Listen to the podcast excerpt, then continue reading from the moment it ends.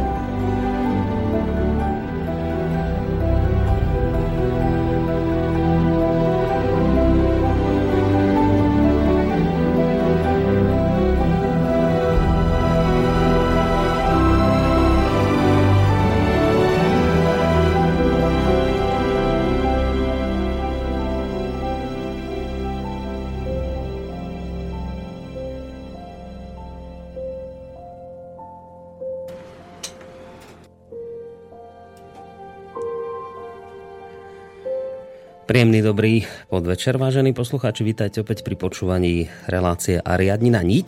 Ja som si tak povedal, že pre tú dnešnú tému eh, si pomôžem eh, takým kratučkým článkom, časťou, on bol síce rozsiahlejší, ale vyťahnem z neho len časť. Článok, ktorý niesol názov Pád tisícročnej veľmoci a objavil som ho na portáli Impulse Revy.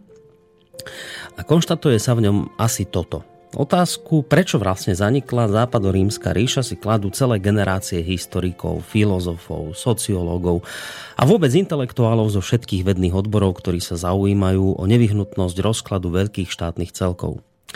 Prečo nastal úpadok tisíc rokov budovanej antickej civilizácie, ktorá je reprezentovaná hlavne teda spomínaným rímským impériom? V staroveku bolo prípadov úpadku veľkých štátov niekoľko, či už išlo o civilizácie v Európe, v Afrike alebo aj v Ázii, ba dokonca aj v Strednej Amerike. A takisto aj v modernej dobe existuje celý rad príkladov veľkých štátov, ktoré sa napriek svojej moci zrútili ako Osmanská ríša, Habsburská monarchia, britské koloniálne impérium, Hitlerova Tretia ríša a v neposlednom rade aj, aj Sovietský zväz.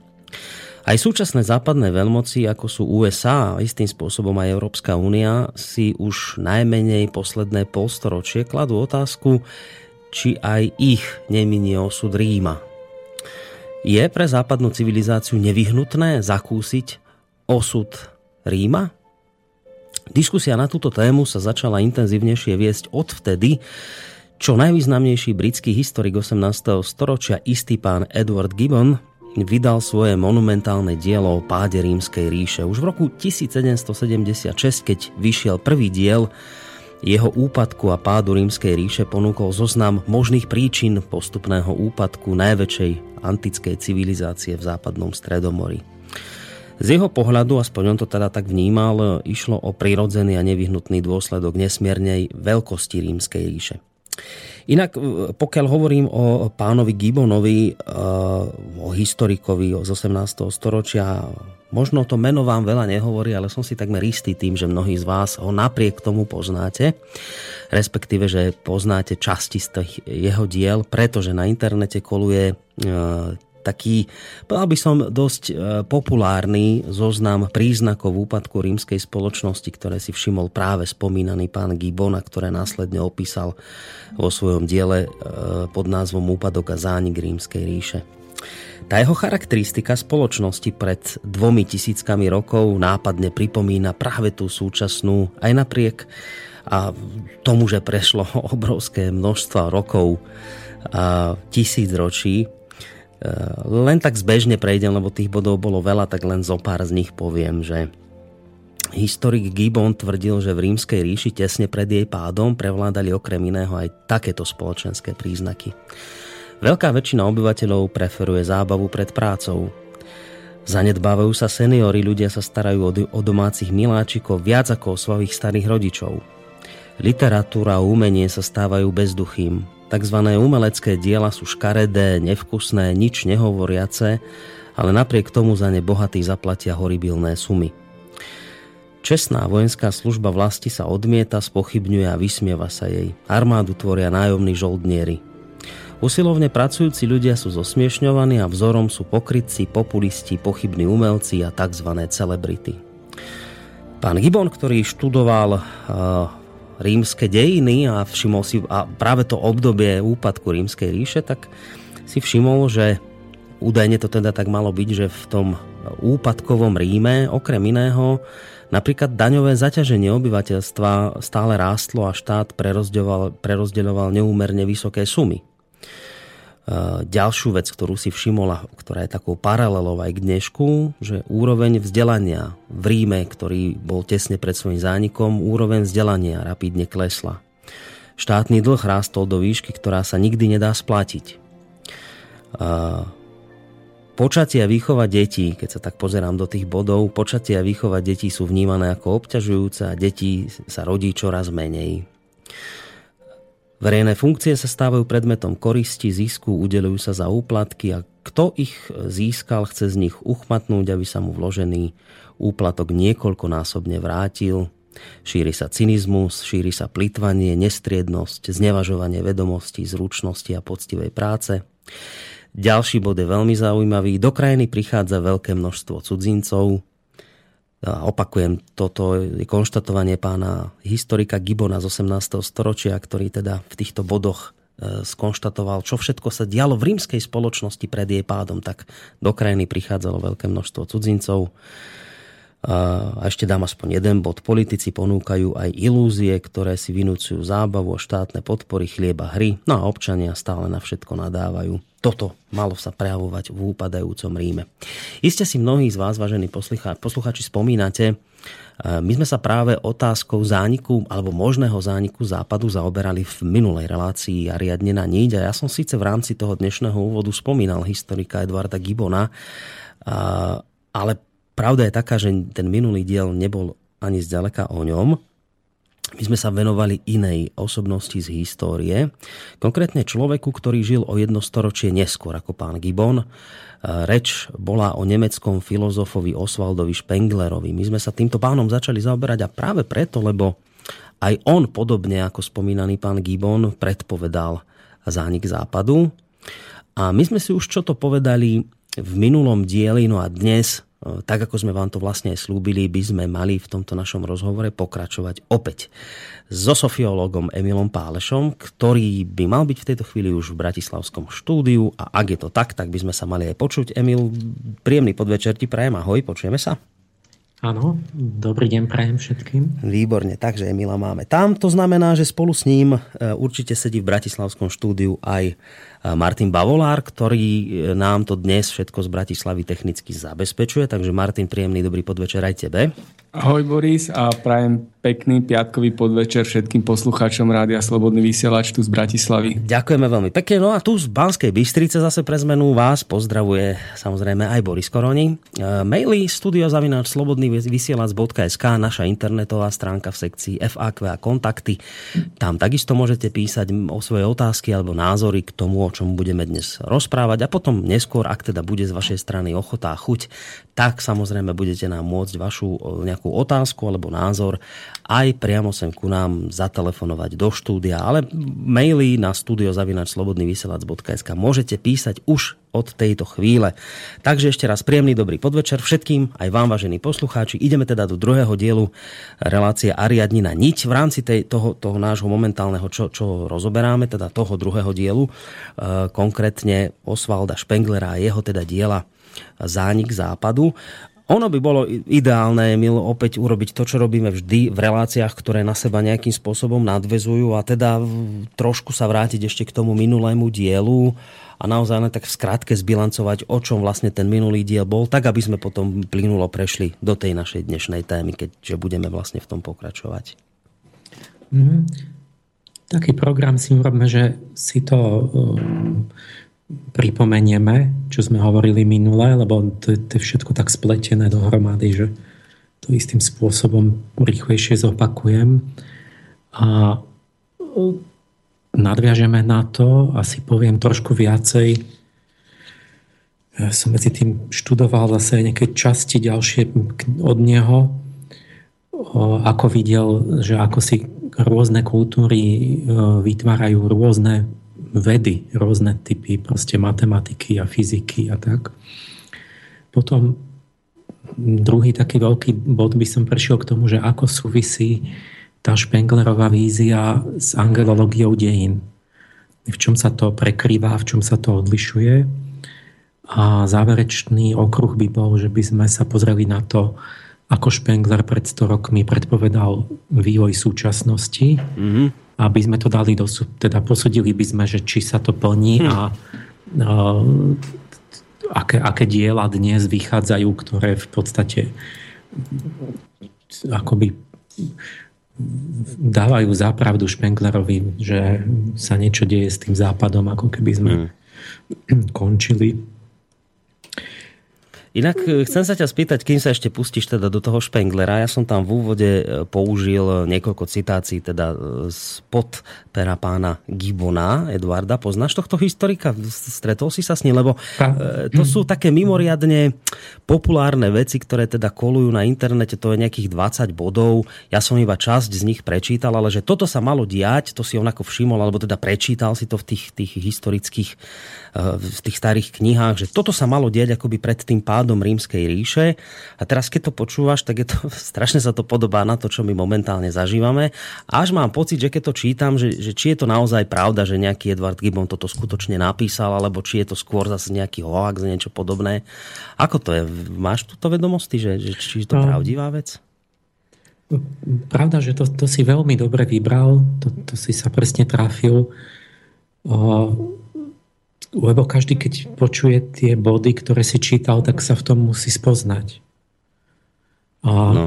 toto bol vlastne, ten, ten Gibbon to je úplná klasika, proste naj, také klasickejšie významné dielo z tých, z toho, ešte z toho 18. storočia o, o rímskej ríši, čo, čo sa proste dodnes ako keby stále cituje.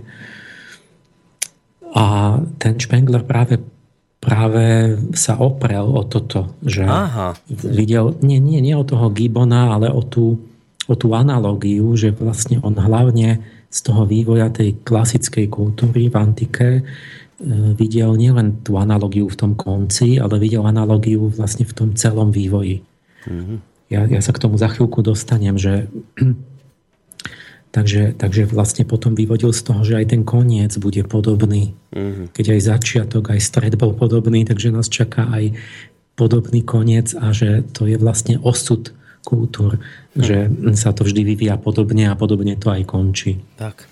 Dobre, čiže, čiže vlastne Edward Gibbon, skutočná postava, naozaj historik britský z 18. storočia a jeho dielo, teda skutočne pravdivé a tie body, e, to odporúčam všetkým poslucháčom si prečítať, lebo ja som to pre krátkosť času nečítal všetko, ale je tam toho naozaj dosť, kde, kde, kde skutočne sa nájdete, až budete zaskočení tým, ako aké veci sa diali v rímskej ríši, ako, ako mimoriadne nápadne sa to podobá na to, čo zažívame dnes. Ale ne, nemusíme sa už v tejto chvíli meškať s pánom Gibonom, poďme teda na, na pána Špenglera a na to, čo, sa, čo sme o ňom hovorili vlastne v tom minulom dieli. Skúsme si to tak trošku zrekapitulovať.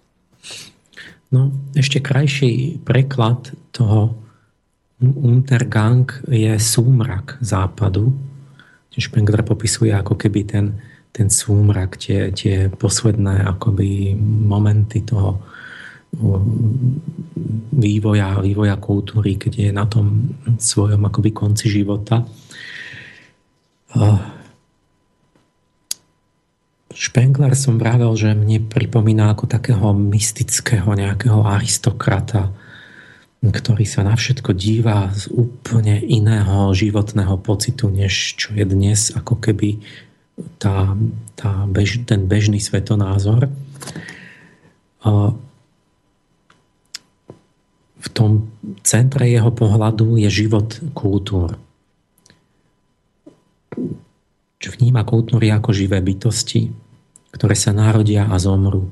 Majú mladosť, dospievanie, dospelosť, zrelý vek, starobu. Alebo to rozdeluje na jar, leto, jesen, zimu každej kultúry. Odhadom každej vymedzil tisíc rokov osudových, že každá z tých kultúr, o ktorých asi 8 takých tých, tých veľkých kultúr, vysokých z tých, z tých dejín, ktoré poznáme, tak všetkým akoby ukazoval, že zhruba tých tisíc rokov žijú. A kde mám teraz, neviem, kde mám začať s čím skôr.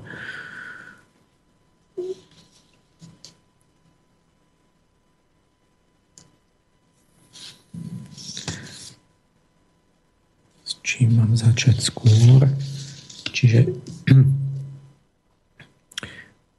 začiatok tej každej kultúry, z čoho sa ona rodí, akoby ten, ten pohľad Špenglerov je v tom taký iný, že jeho zaujíma akoby to vnútro tých dejín, to, to, to duchovné, to vnútorné, že to je v tom centre jeho záujmu.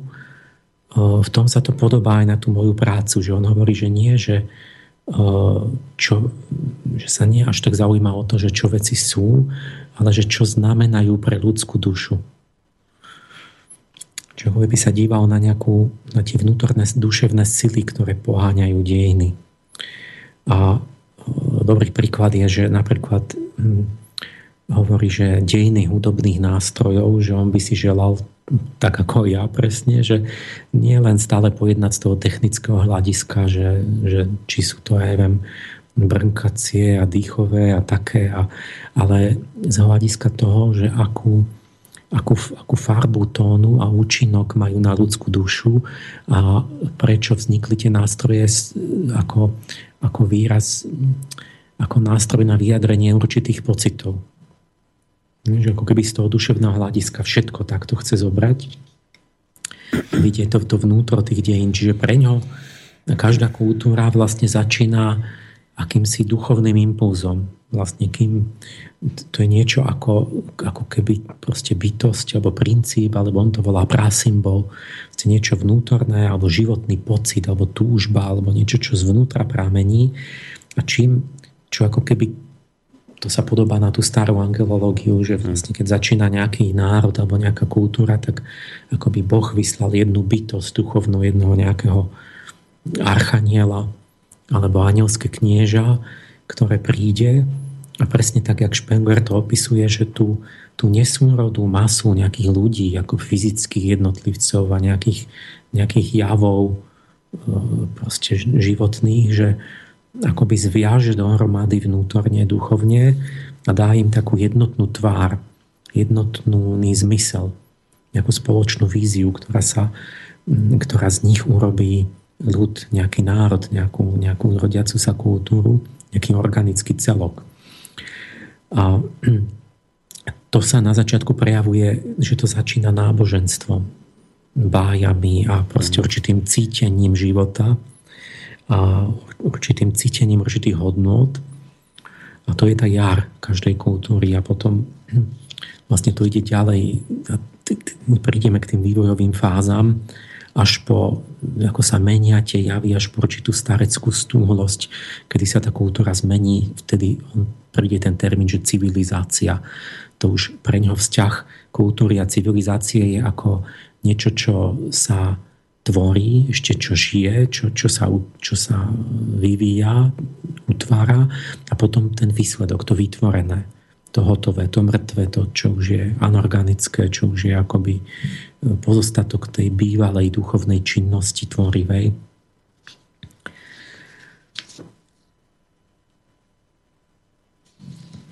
Tak to poviem pri tých fázach.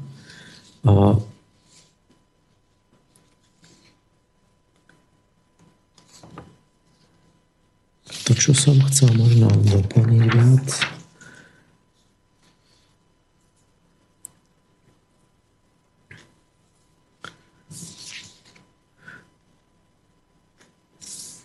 Čo som minule asi nehovoril.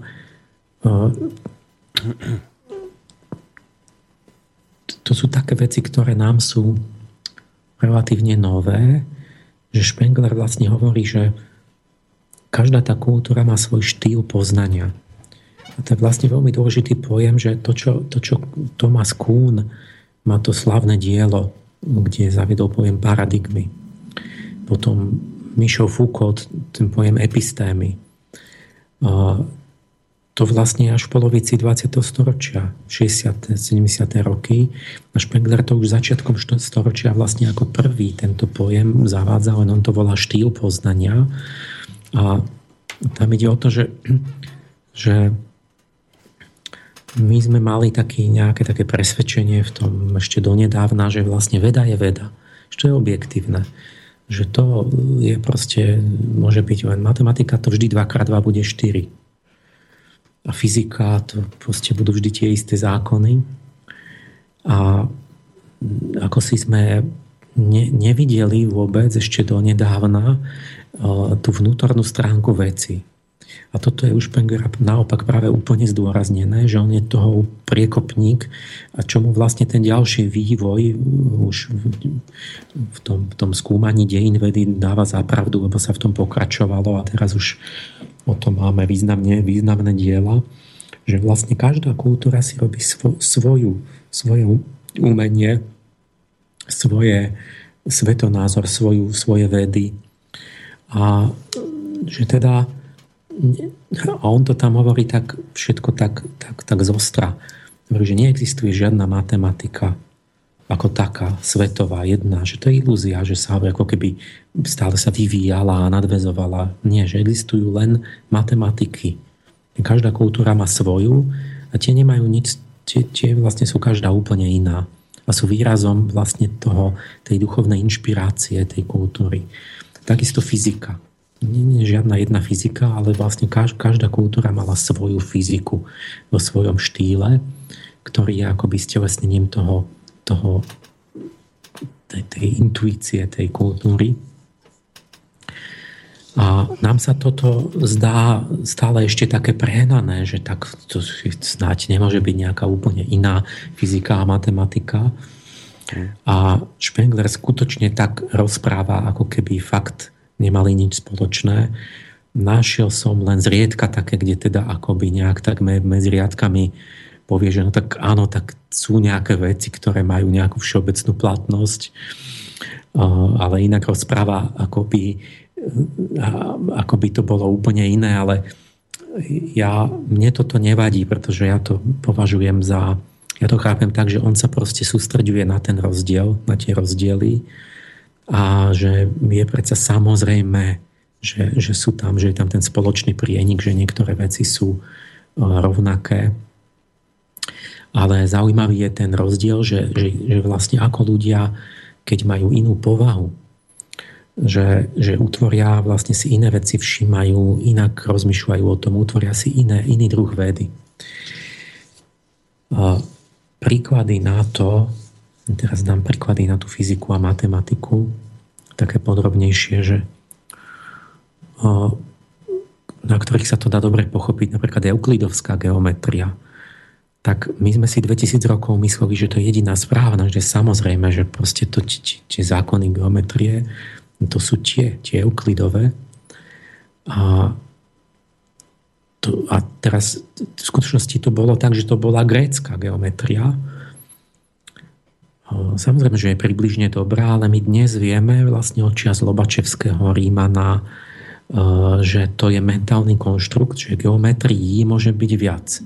Že máme neeuklidovské geometrie, že v, tom, v tej euklidovej geometrii jeden z tých postulátov bol, že rovnobežky sa nepretínajú a že ten bol jednoducho mentál, akoby to bola zvolená axioma, to, to bolo niečo, čo si zvolili Gréci, a, lebo to tak vnímali, lebo, lebo je to zmyslovo názorné. Vlastne toto je to Špenglrovo vysvetlenie, že oni tá euklidovská geometria je grécka, lebo oni všetko mali celú tú, tento cítenie, že to zmyslovo konkrétne, hmatateľné a konečné, proste mm-hmm. všetko toto to bol ten ich ten prasymbol. Mm-hmm.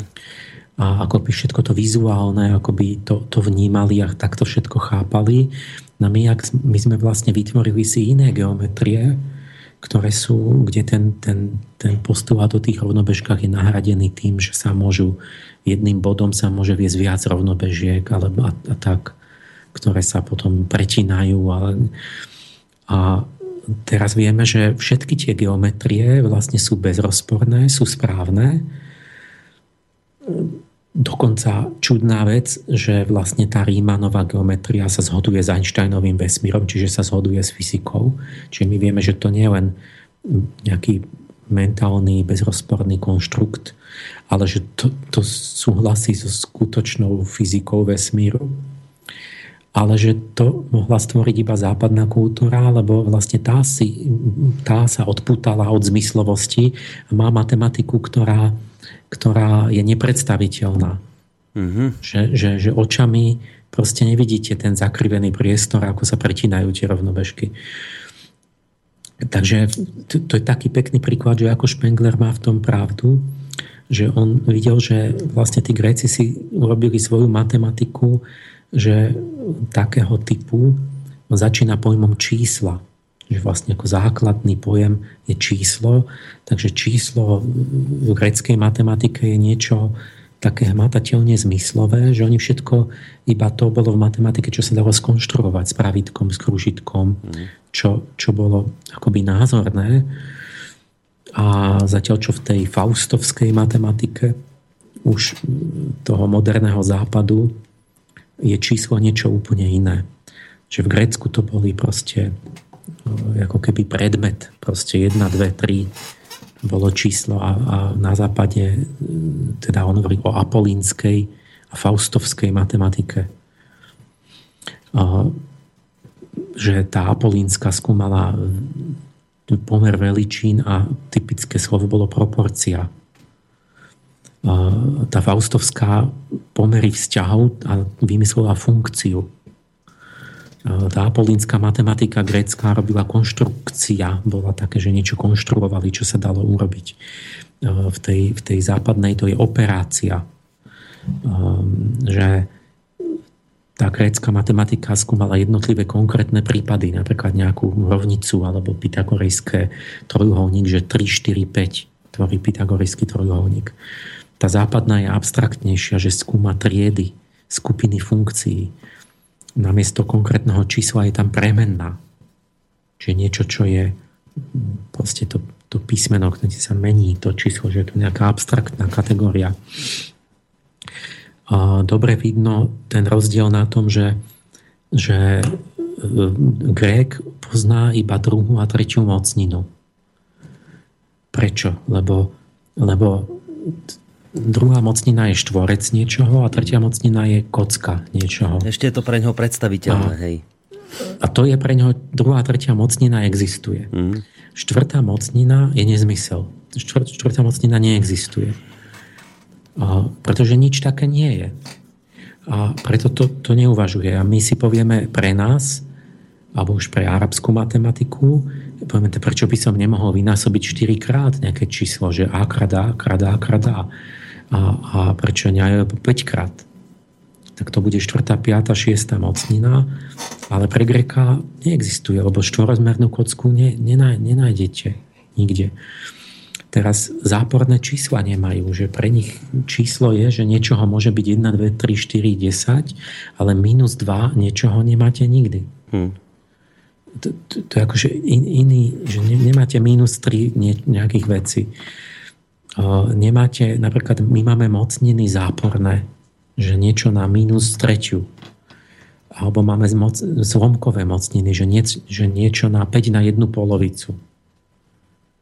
No ale to je, to je všetko ne, ne, nenázorné, nepredstaviteľné, čiže to proste v tej greckej matematike nemá zmysel. Tam to nepatrí. Že nielen, že to neobjavili, že tam to proste ako ne, vôbec nemá byť, že oni, ten Spengler hovorí, oni majú svoju dokonalú matematiku úplnú, kde majú všetko, čo majú mať. A, ale ona je výrazom, zmotnením toho, toho cítenia, toho greckého človeka. Mm-hmm. A, a hovorí, že tá ich matematika je taká názorná, že sa zaoberá tým tvármi, proporciou, hlavne geometria. Aj algebraické veci sú riešené geometricky. A, takže je presne taká, ako ich umenie. Že hlavne robili tú sochu. Že, že, že je presne taká, ako ich Boh. Že vlastne tie prírodné vedy sú odvodené aj fyzika z predstavy Boha.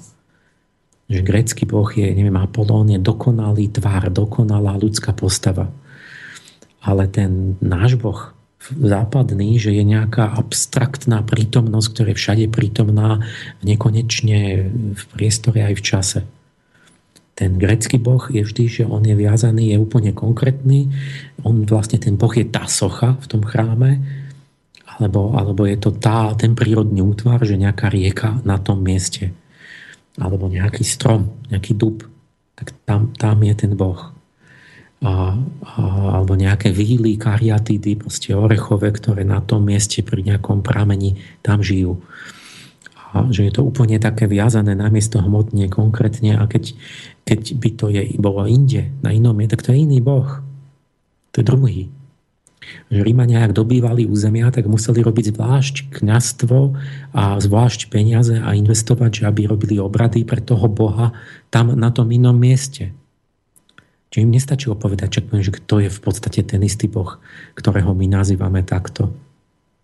Toto bol druhý, to, ten konkrétny tam, tam v nejakom inom údolí.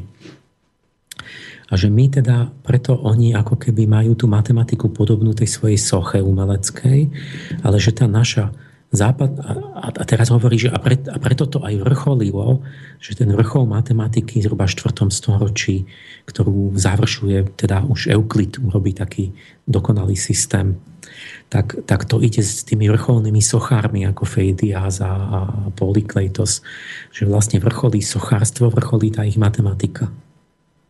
Ja tam vidíte ten spoločný menovateľ, že z čoho, čo je tá duchovná inšpirácia za tým všetkým, čo ide krížom. Mm-hmm. A, a teraz to porovná s, tou, s tým faustovským západom a hovorí, že tá naša matematika vrcholí kedy? V 18. storočí. Tam je Euler, Gauss, eh, Lagrange, D'Alembert a takýto, to je vrchol matematiky. A čo vtedy vrcholí? Nie je sochárstvo, ale hudba. Tam je Bach, tam je Mozart, Haydn, tam to mhm. končí Beethovenom Hovorí, lebo, lebo my máme iného Boha, máme ten, ten nejakého Boha nekonečných dialov a tak, takého nejakého abstraktno všade prítomného. Hovorí, že celé to náboženstvo naše je abstraktné, preto napríklad my máme aj svoj druh ateizmu.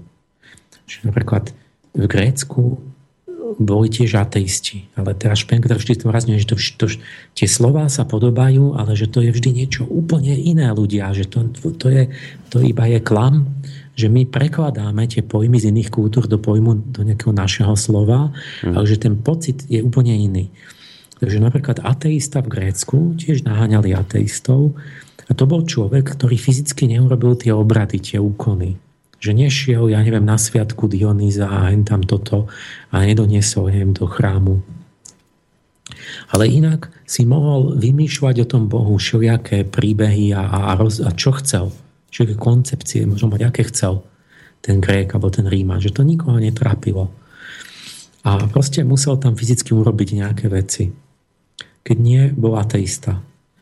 A na, na západe potom v tom kresťanstve je to úplne iné, že sa zdôrazňovalo, že dôležité bolo, že dogmatické spory na základe úplne abstraktných, že či je Sveta Trojica, alebo či je súpodstatný Ježiš s otcom a, a, a, a nie. A proste super abstraktné veci. Keď tam niekto, že nesúhlasil s tou abstraktnou dogmou, tak ho upálili.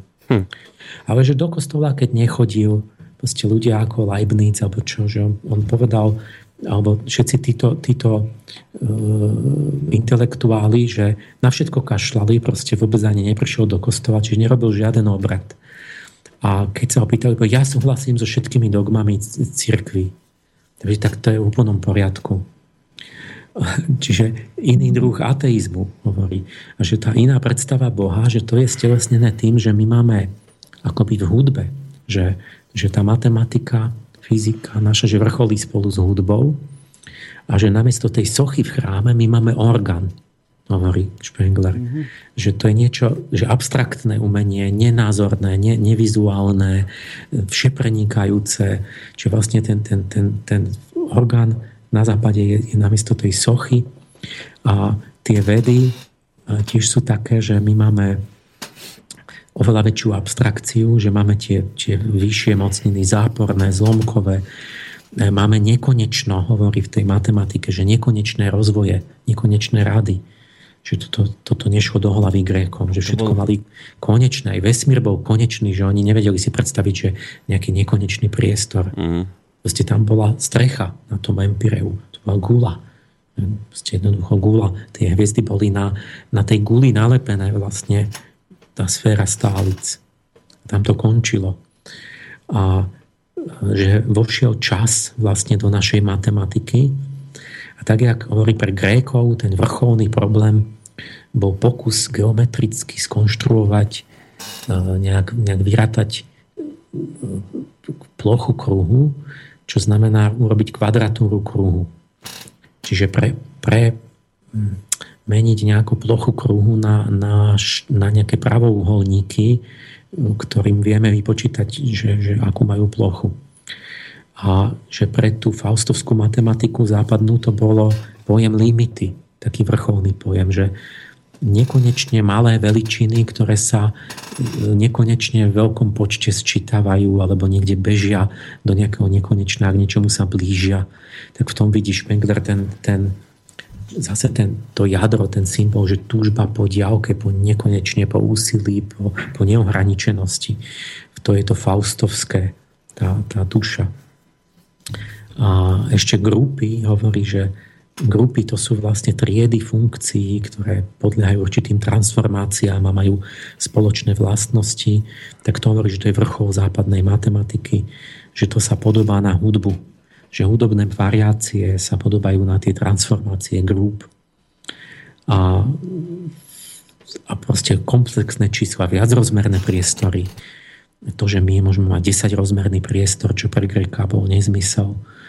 Iracionálne čísla, že Grék si vedel predstaviť celé čísla a pomery. Ja neviem, 3 ku 2 a tak ešte, ale a tým pádom aj zlomky, tri polovice. Ale že iracionálne číslo je niečo, čo sa nedá zachytiť pomerom celých čísel. To, je definícia iracionality, že to není rácio, není to pomer ničoho. A to sú také čísla ako odmocnina z dvoch, že to, to nemôžete vyjadriť, že to niečo lomeno niečo. To je také číslo, že to, tie, tie za čiarkov idú do nekonečná tie čísla. Že celé to, to, toľko 1,4, 1, neviem koľko, toľko, to, to, to, to nikdy nekončí. Čiže iracionálne číslo sa dá vyjadriť iba nekonečným zlomkom ktorý sumujete. A, a teraz tam je taká zvláštna legenda z času Pythagorejcov, keď vynachádzali ten pojem čísla, že oni na to prišli. Nešťastnou náhodou prišli na to, že, že napríklad uhlopriečka štvorca, to je tá odmocnina z dvoch, že to, že to nie je racionálne číslo. A takže objavili iracionálne čísla, že tu je niečo, čo nie je vyjadriteľné vlastne celými číslami, mm. ale to bol, to bol hrozostrašný poznatok, ktorý akoby neladil a tá preto je taká podivná legenda okolo toho, že ten sa utopil, ten objaviteľ. Mm-hmm. Že proste nejakého tabu sa dotkol a skončilo to zle proste s ním. Lebo dospel k nejakému hrozostačnému náhľadu, kam ne, netreba chodiť. Tá, tam sa netreba dívať. Takže oni to ako dali bokom. Vlastne tam, tam znova vidno, to je taký príklad na to Špenglera, že oni, že tá duša ako keby ide istým smerom a ne, ne, neníva sa, kam sa nemá dívať.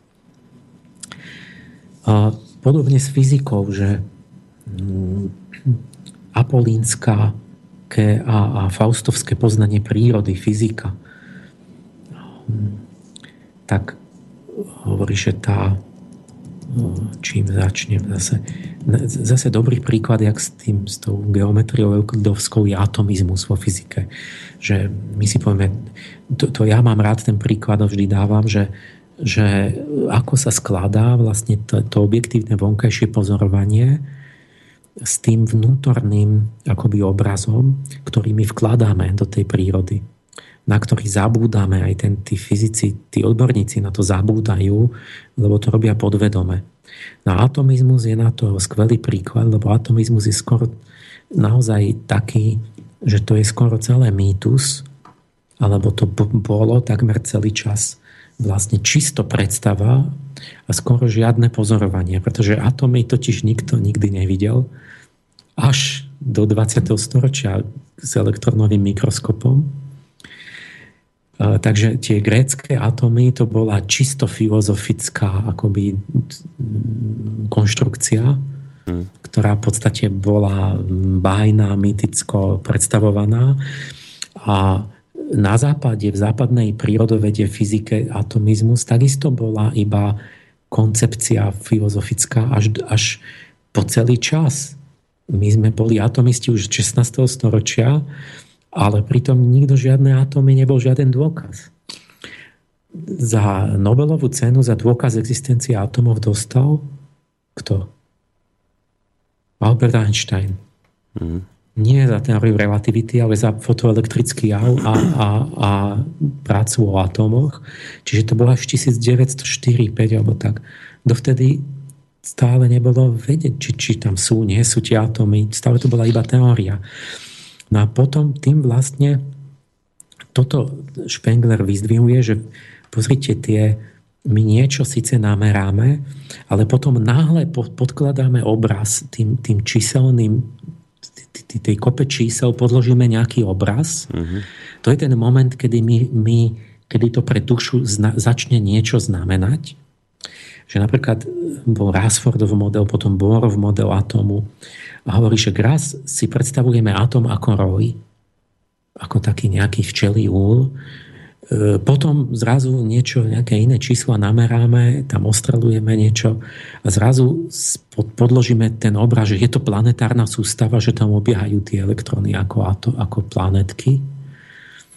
A vtedy sa to stane, vtedy zrazu tam vložíme nejakú našu víziu a vtedy tam vojde ten tvorca do toho, ten, ten, ten charakter toho, toho tvorcu aj s celou jeho osobnosťou, aj s celou charakterom podvedome, s charakterom celej, celej kultúry, s tým, s tým obrazom sveta, ktorý on ani si nemôže uvedomiť, lebo ho pokladá za automatický. A to je tá epistéma, tá paradigma alebo ten štýl poznania. To sú tie nevedomé predpoklady. A tak vlastne hovorí, že grécky atom bol aký? No ako keď nemali nič o tých atomoch. Ani, ani tie merania ako my. No takže grécky atom bol presne rovnaký ako postava z antickej drámy, e, ako občan gréckej polis, mal takú etiku a také vzťahy s inými atomami, ako, ako, ako nejaký jedinec proste z starého Grécka. Že Platón napríklad si predstavoval, že atómy, že 5 druhov atómov a to sú mnoho steny, tie platonské telesa. Oheň je štvorsten, atom vody je, tuším, neviem ktorý, či 20 sten? Áno. A, a atom vzduchu je, tuším, ten 8 sten a atom, čo som nepovedal, aha, atom zeme je kocka. A ten, ten piatý element, ten 12 sten zostal, tuším, na, na tú na ten, jak, sa, jak to oni volali, tú quintesenciu, proste nejaký éter.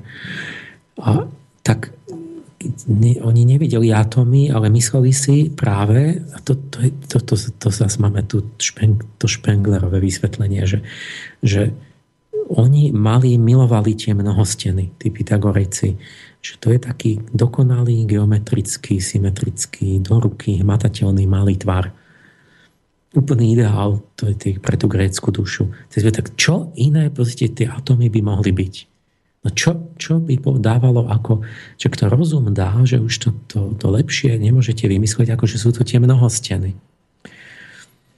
Mm-hmm. A, takže celkom jednoducho projekcia ako keby toho, toho duševného mm, naladenia, tej, toho vkusu do toho atomizmu a, a v tom modernom samozrejme my už máme nejaké merania, nejaké dedukcie mali empirické, ale takisto tam vložíme tam zrazu, a to bude planetárna sústava. A teraz vieme, že to zas tak nie je. Že, ale, ale proste sme si tak predstavovali nejaký čas. Mm.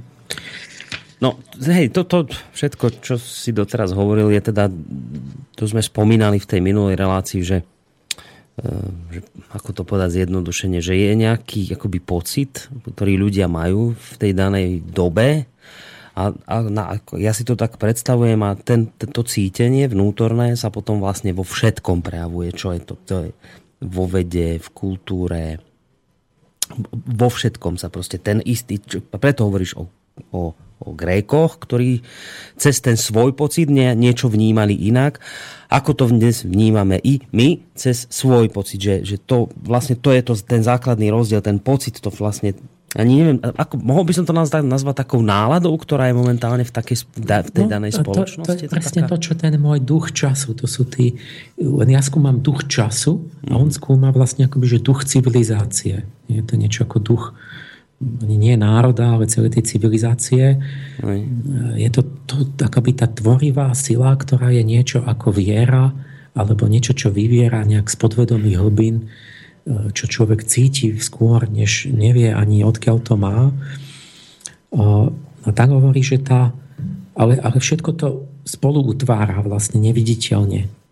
A, a dáva to taký, taký jednotný štýl vlastne celej kultúre, tak ako keď je som hovoril, že tá, ja neviem, rúža, že je utvorená všetky časti akoby v jednotnej estetike.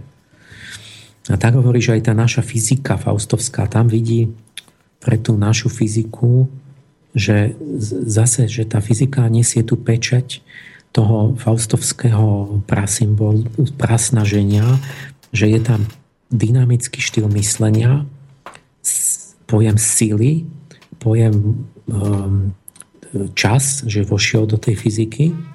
Mm. A také pojmy ako energia, nekonečný priestor. V tom vidí však všetky tie analogie. Povedzme, že, že centrálny pojem z takej tej newtonovskej fyziky je sila. A teraz hovorí, že zase, že v tom Grécku vo fyzike neboli sily žiadne že on hovorí, že pojmy ako napríklad priestor, sila v antike chýbajú. Keby ste niečo našli, že to my veď predsa my toto prekladáme tak, tak by Spengler povedal áno, ale že to, ten, ten význam je úplne iný. Že oni si tú fyziku tam akoby nemali ani, ani kauzalitu nejako, mali inú, proste inú predstavu. Aristotelov systém príčin je niečo, proste úplne iný pocit ako nie, to, čo my voláme kauzalitou. A teraz hovorí, že ten, ten pojem síly, to je veľmi zaujímavé teraz aj na tom v televízii som videl taký, že ako, ako prichádzali na to, že čo sú na, na ten pojem sily na západe. Že to, sú, to sa stáročia proste debatovalo a vyvíjalo a Špengler hovorí, že to je preto, lebo, lebo ten fyzikálny pojem sily je analogický pojmu vôle v psychológii.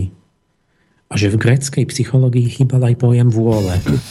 Že oni, oni vždy, hlavne to myslenie dávali do popredia a oni až, až, až Augustín napríklad začína hovoriť viac o vôli že niekto má dobrú a zlú vôľu a tak. Oni v grécku psychológia bola, že, že proste človek sa míli že, že to nie ani oni, oni ani napríklad vinu nemali, že niekto má zlú vôľu, že on proste nerozumie, míli sa, má, má milnú koncepciu. Takto väčšinou videli tí filozofi grecky. Takže tá vôľa akoby prichádza do psychológie až tej kresťanskej viac a teraz Spengler hovorí, no a to je to tá sila v tej fyzike, že my tam vidíme tie nejaké neviditeľné abstraktné sily pôsobiť, že, ktoré ten, ten Aristoteles nevidel žiadne sily pôsobiť, že gravitačnú silu alebo, alebo niečo také ako Newton. Že Gréci videli magnet, že proste to bol magnet ako predmet, uh-huh. ktorý niečo robil a nie, že my vidíme magnetizmus Faraday vidí magnetické pole, vidí neviditeľné siločiary, vidí nejaké abstraktné sily, ktoré prebývajú vnútri tých predmetov. Hovorí to jak s tým našim Bohom, že to je tá predstava Boha, že, že my vidíme, že vo všetkom vnútri akoby nejaký Boh pôsobí, alebo nejaké víly, alebo nejaké, že, že ako keby to boli nejaké abstraktné sily, ktoré prechádzajú tými predmetmi, že ten starý Grek to nemal, že on, on nemal že to nebolo, že v tej rieke žije nejaký boh tej rieky. Že tá rieka bol boh. Že oni to, splý, to bolo proste tak jednoducho, jednoducho to isté, priamo čiaro. Mm. Že tie veci boli, boli totožné s tým, s tým božstvom. Čo ešte, te pojem priestoru nekonečného, kauzalitu, teraz to zase k tej hudbe prirovnáva. A ešte ma poviem, že prírodný zákon, že to nebolo v tej gréckej fyzike, že to je tiež vzaté z toho, že my máme zákony tak tiež hovorí, že ten pojem zákona, nevyhnutnosti, že to nejak súvisí s tou vôľou ovládať veci na západe s, tým, s, tým, s tou faustovskou náturou a aj pojem nevyhnutnosti, ktorý súvisí s tým pojmom prírodného zákona, že niečo musí sa diať v prírode tak, a nemôže to byť inak. Že to je, že my, to sú také, že to sú všetko pojmy, ktoré my pokladáme za samozrejme, ale sú samozrejme iba nám na západe. A že Dnes. napríklad v islame je známe, že oni toto proste im bolo úplne cudzie, čo je tá špenglerová magická kultúra, tak tam to bolo inak, že, že tam, tam väčšina tých škôl, samozrejme sa to k ním dostalo tie, ten pojem zákona a takéto, ale oni to odmietali, kritizovali to a odsudili to ako kacírstvo, lebo že pojem prírodného zákona by obmedzoval Boha. Veď ten Allah by nebol všemocný podľa islamskej teológie, keby bol obmedzený tým, že by mohol robiť iba nejaké veci v tej prírode. Takže oni to mali inak, oni tiež mali svoju teóriu kauzality, ale tá kauzalita bola taká, že medzi Bohom a prírodou neboli nejaký systém zákonov, ale že Boh priamo pôsobil ako chcel, rovno v tých všetkých veciach, takže on mohol hoci kedy urobiť hoci čo. Uh-huh. A, a teda nie je zázrak. Jež toto, my by sme povedali, že potom on môže robiť zázraky ten Boh. A toto, toto by bol príklad, kde by Spengler dal za príklad toto, že, že nie, to práve je prenašanie, ten západná mysel eh, má pojem zázraku, lebo zázrak je definovaný vlastne vo vzťahu k tomu, že my veríme v prírodné zákony. Že niečo sa musí stať a keď teraz zrazu je to opačne, to je zázrak. To musel ten Boh nejako narušiť tie svoje zákony. Ale v, tom, v, tej, v tej islamskej teológii vlastne pojem zázraku nemôže existovať, pretože oni popreli pojem zákonitosti, mm-hmm. lebo Boh robí každú, každú chvíľu to, čo chce a môže robiť hoci čo, on môže chcieť, čo sa mu zachce. On môžu začať on, padať predmety do hora, keď chce. A, a keď náhodou, že teda tie pravidelnosti pozorujeme, tak to mm, znamená, že sa mu nejaký dlhší čas sa to Bohu takto páči. Nie preto, že by nemohol. Že to, pozorujete síce to isté, ale je to vnímané a cítené úplne inak. O, taký dobrý príklad na magickú kauzalitu a fyziku magickej kultúry by bol, čo mne sa veľmi páčilo vždy, že my myslíme, že planéty obiehajú, lebo musia po tých dráhach. Lebo je tam tá nevyhnutnosť, tá, tá nejaká Laplasovská, že oni proste sa musia podrediť tomu vzorcu Keplerovmu, tam musí po tej elipse ísť, lebo pod, pod vplyvom toho gravitačného pola ale tá arabská magická alchymická kultúra, tak tá sa, by sa na to dívala tak, že povedala, a čo vieš, že ako ty, čo ty ako vieš, že musí? Ona možno tam obiehajú tie planety okolo toho slnka, pretože sú také verné, že ako sú, sú také, také, také uh-huh. tak verné, to, že proste to robia vždy rovnako a pre, že ako keby no, no rozumie, že majú ten, ten tú cnosť vlastne. Uh-huh. Mohla by hoci kedy odísť odtiaľ, že ja už končím a tak. Čiže nie je to len o nejakých prírodných zákonoch, uh, takých nudných, ale tam je, tam je hlboký cit nejaký, hej, pre takýchto moslimov, že tam je to o vernosti, nie o prírodných zákonoch, že sa musia držať na tej tra- trase. Asi v tomto smere, nie? No, to, toto, to, toto, toto neviem historicky teraz menovať, že, ale ja neviem už odkiaľ mám tú myšlienku, ale možno by som niekoho našiel. Proste to je ten štýl, že akoby oni sa mohli na to dívať. Čiže aby som uzavrel to s tou fyzikou teraz, že hm,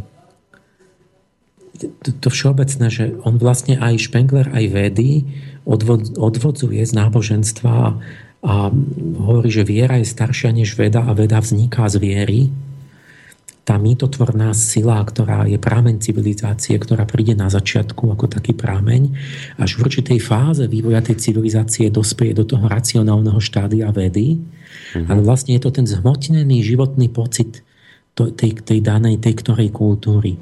Mm-hmm. A, a vlastne preto on hovorí, to zasa podobá na mňa, že ja, ja ukazujem, že, že povedzme zámorské objavy Kolumba boli obsiahnuté v renesančnom ornamente tom horizontálnom dávno predtým, než začali zámorské cesty. A presne Šmegler má toto v knihe, že, že vlastne už aj austrálsky ten domorodec má nejakú matematiku, ale ešte nie uvedomelú rozumovú, nemá žiadnu teóriu, ale on rukami vytvorí bumerang, čo je nejaká vysoká proste matematická fyzika, že ten bumerang musí byť presne tak urobený, že sa vráti. A, čiže to riešenie určitých rovníc a tak. Ale iba, iba rukami, iba, iba tým citom. A tak hovorí, že vlastne tá apolínska matematika, euklidovská matematika bola obsiahnutá už stáročia predtým, než sa narodil Euklides a všetci tí matematici grécky v tom, v tom ránom ornamente, gréckom. A že naša faustovská fyzika, Newton a, a títo, že to je obsiahnuté už v gotických katedrálach. A, a pekne aj hovorí, aj tie katedrály celé pripomína, že západný chrám je skamenelá hudba. Aj tie katedrály, aj, aj, aj barokové hovorí, že to je hudba skamenelá a že my máme sklon čo tu mal? Ja, že o tom atóme hovorí, že my nevidíme atóm ako nejaký pekný tvar, že je to tá kocka, čo, ale že je to nejaká, nejaká kmitanie nejakej sily, nejaká kapacita, intenzita, frekvencia. Čo to, to, to bol pre nás atóm. A, a tuto napríklad Spengler sa dá povedať, že, že my chápeme atóm hudobne, on nevedel ešte, ale de facto pravdivo predvídal, že teraz máme už, pretože sme sa dostali ďaleko hlbšie pod tie atómy, tak máme ešte pod, pod, pod subatómy, že tie najposledné častice e, v srdci hmoty si predstavujeme nejako a to sú superstruny teraz. To je tá teória strún. A, a to je celé vzaté vlastne z tých, z toho akoby z huslového orchestra. Že vlastne to, ten, ten úplný základ hmoty podľa našich súčasnej fyziky, teórii, hlavnej teórie, je vibrácia vlastne akoby kmitanie strun, kde, kde zase je pod, podložený obraz, že je to presne, aj to v tých filmoch vždycky dávajú, že ako keby niekto hral na čele a tak. Že sú nejaké, nejaké sily, ktoré vybrujú v rôznych vzorcoch mnohorozmerne a tak. Takže Špengler sa trafil, že to, že sa trafil, že my máme sklon vidieť hudbu v základoch fyziky. Mm-hmm. A tak on hovorí, že to je, a on zase povie, že to je to isté ako ten primitív od toho najstaršieho času, že on, on že my hovoríme, že ten, ten primitívny človek, že mal antropomorfné predstavy, teda, že si vkladal svoje ľudské predstavy do prírody. Spengler hovorí, všetky predstavy sú vždy antropomorfné a neexistujú žiadne iné. A, no a zase máš z časti pravdu, že, že vždy je tam ten človek vložený v tom stvorenom, ten tvorca. Že, že, vždy, on, že tá fyzika, že aj keď dospeje, že nikdy nie je úplná, bezrozporná aj tá matematika, že sú tam nakoniec problémy, a, a vždy je tam tá pečať toho tvorcu ako popočná šnúra, že, že kto to vymyslel že nemôže to, ten výtvor byť bez toho, že by sa tam nejak od, odtlačil ten, ten tvorca. Mm-hmm. Dobrý príklad na ten antropomorfizmus je, že my, my to, toto Sheldrake zvykne uvádzať, že, a to je veľmi názorné, že, že my stále sme tak hovorili, že a oni si predstavovali stále niečo také človeku podobné, že neviem, že víla v strome a že, že tam nejakí bohovia, že, že sú takí antropomorfní v tom blesku je Zeus a, a také, také ľudské predstavy. Toto je, to je detinské, to je naivné. A, a, a my teraz vieme, že to nemá nič s človekom, že príroda je vlastne stroj. Nie? V, tom, v tom 17. 18. storočí, 19. že to je proste stroj. A teraz Sheldrick zvykol to dať ako príklad ľudia, počkajte, veď stroj je 100% antropomorfizmus, lebo stroje nikdy neexistovali, v prírode nie je ani jediný stroj. Odkedy človek nevymyslel stroje, tak stroje vôbec neboli vo vesmíre. Čiže stroj je čisto ľudský mentálny konštrukt a, a výtvor. Takže keď my hovoríme, že všetko, aj celý vesmír a príroda je stroj, tak to je, to je totálny antropomorfizmus na entu. Že si premietame vlastnú konštrukciu do, do prírody, ktorá tu bola dávno pred človekom. Hmm. Takže zase Spengler má pravdu, eh, že samozrejme on tvrdí, on to tam, že neexistuje žiadna absolútna fyzika a tak, no, znie to tak, ako keby to úplne popieral, ale ja vravím, že musíme to samozrejme chápať tak, že existuje aj niečo spoločné, ale že mm,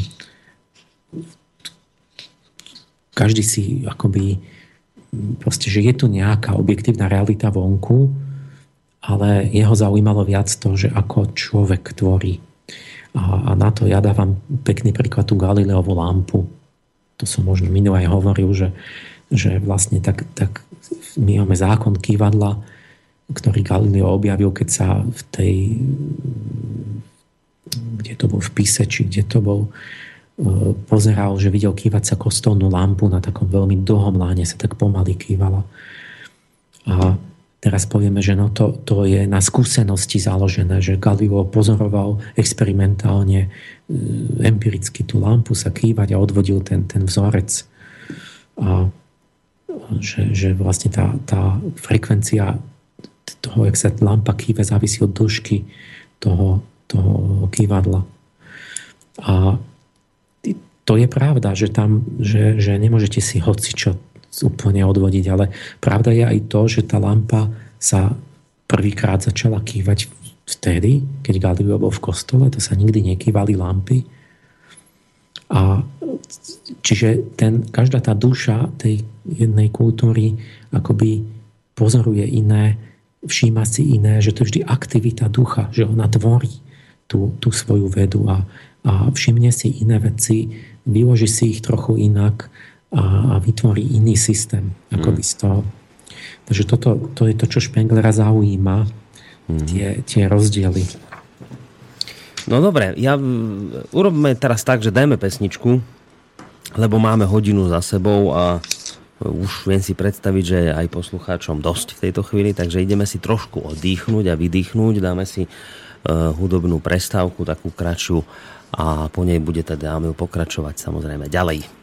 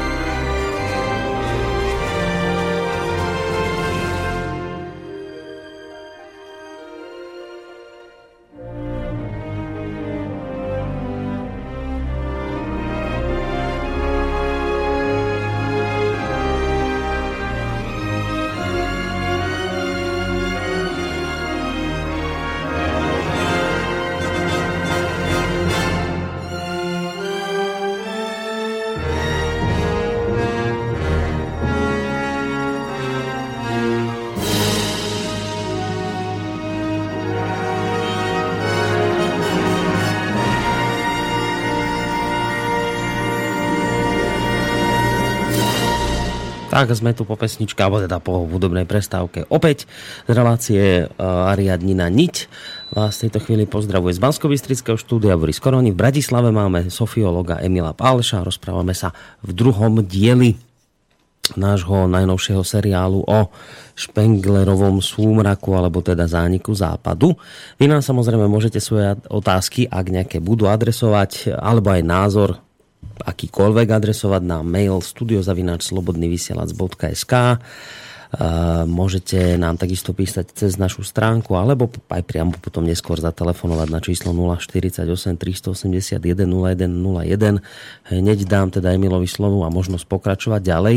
Len ešte predtým poviem, že vidím, že máme tu už jeden mail od Kristiana, ale je to trošku mail mimo tej témy, ktorú momentálne rozoberáme takže si ho necháme potom na neskôr. A samozrejme v rámci tejto relácie ho ešte prečítam, ale, ale zatiaľ teda nebudem Emila týmto mailom prerušovať, takže dobre, tak môžeš Emil pokračovať ďalej, teda v tomto svojom rozprávaní. Ja zatiaľ, ja zatiaľ pozriem ešte mailovú adresu. Počujeme sa? Počujeme. A, áno. No, nech sa ja ešte k tej fyzike to uzavriem, že vlastne Spengler to tak vidí, že vlastne tá fyzika, aj tá moderná, je len zahalený mýtus, že vlastne už je akoby len takým vyzretým racionálnou podobou toho pôvodného cítenia tej kultúry a že vlastne ako ten, ten staví nejaký Ríman alebo čo, že keď zaklínal svet s tými numinami, tými posvetnými entitami, že Ceres, Janus, Vesta, to bol, tí, tí bohovia, že to boli určité pojmy vystihujúce niečo z prírody, ktoré nejak vymedzovali, ohraničovali ten jav v podobe slov a že tým, ako ten, ten, ten ešte sta, náboženský človek sa snažil zažehnať, pochopiť, vymedziť to, to, to cudzie, to, to, čo chcelo ovládnuť v tej prírode a že to už je že, a že v tej, tej vede neskôr, že to je vlastne stále podobné a to isté, že veda je nejaká vnútorná štruktúra porozumenia viazaná na slova, ktorou verí ten človek, že tým prekonáva zjavné, že to tým vie ovládnuť, uchopiť, vymedziť, predvídať, nie, že len to má takú zrelšiu podobu, takže stále je to za, akoby také, pre ňo je to súčasť náboženstva, tá veda, vidí tú kontinuitu, že to je zaklínanie a že napríklad také tie, tie najzákladnejšie pojmy, keď sa na to pýtate, že čo je sila, čo je energia, zistíte, že to je neodôvodnené, že to, to sa nikde nevidí, nenameralo, že to sa predpokladá, že to je to, že to je opačne, že nie, že by my sme pozorovali tie pojmy, že, že kde je sila gravitačná alebo nejaké iné sily. A, to je naopačne, že tá intuícia sily utvorí tú fyziku a všetky tie pojmy do určitého tváru. Nie, že to, to sú také, také jemné analýzy hlboké, že to veľmi chce ten Spengler to je fakt akože náročné na takú mm. kultiváciu a rozhľada a jemnú analýzu. Veľmi taký, taký zjemnelý intelektuál, že to není pre každého, ale nakoniec to tak je, že my sme nakoniec prišli na to, že nie, tam nie je žiadna sila Newtonova. Lebo už vlastne v tom Einsteinovi tam nie je sila, tam to sú proste, ten priestor je zakrivený a tak. Čiže toto ešte k tej fyzike. Teraz poďme sa si povedať, že čo má spoločné tá Spenglerová e, koncepcia s tou mojou rekonštrukciou angelológie dejín. Jednak som minule spomenul, že už tá, že v mnohom sa tá metóda prekrýva, ten prístup. Porovnávacia morfológia, to, že ho zaujíma tá vnútorná stránka veci, nie ani tá vec samotná, ale to, že z akých duševných pohnútok, nálady, pocitov, hodnôt, túžob vznikla. To robím aj ja. Že používa analógiu ako metódu, že hľadá tie, ten prasymbol toho ducha, že niečo, čo je také niečo nehmotné, niečo čo, čo ide krížom a je to to isté v hudbe a v matematike a vo fyzike a v, a v, a v malbe a v politike a tak a ako keby taký jednotný, taká kvalita. Tak tu, takto tým pádom musí hľadať to spoločné, musí používať analógi, analógiu medzi tými vecami. že, neanaliz, že chce a, a, a objaviť tieto, toho ducha, tie, tie tvorivé, utvárajúce symboly.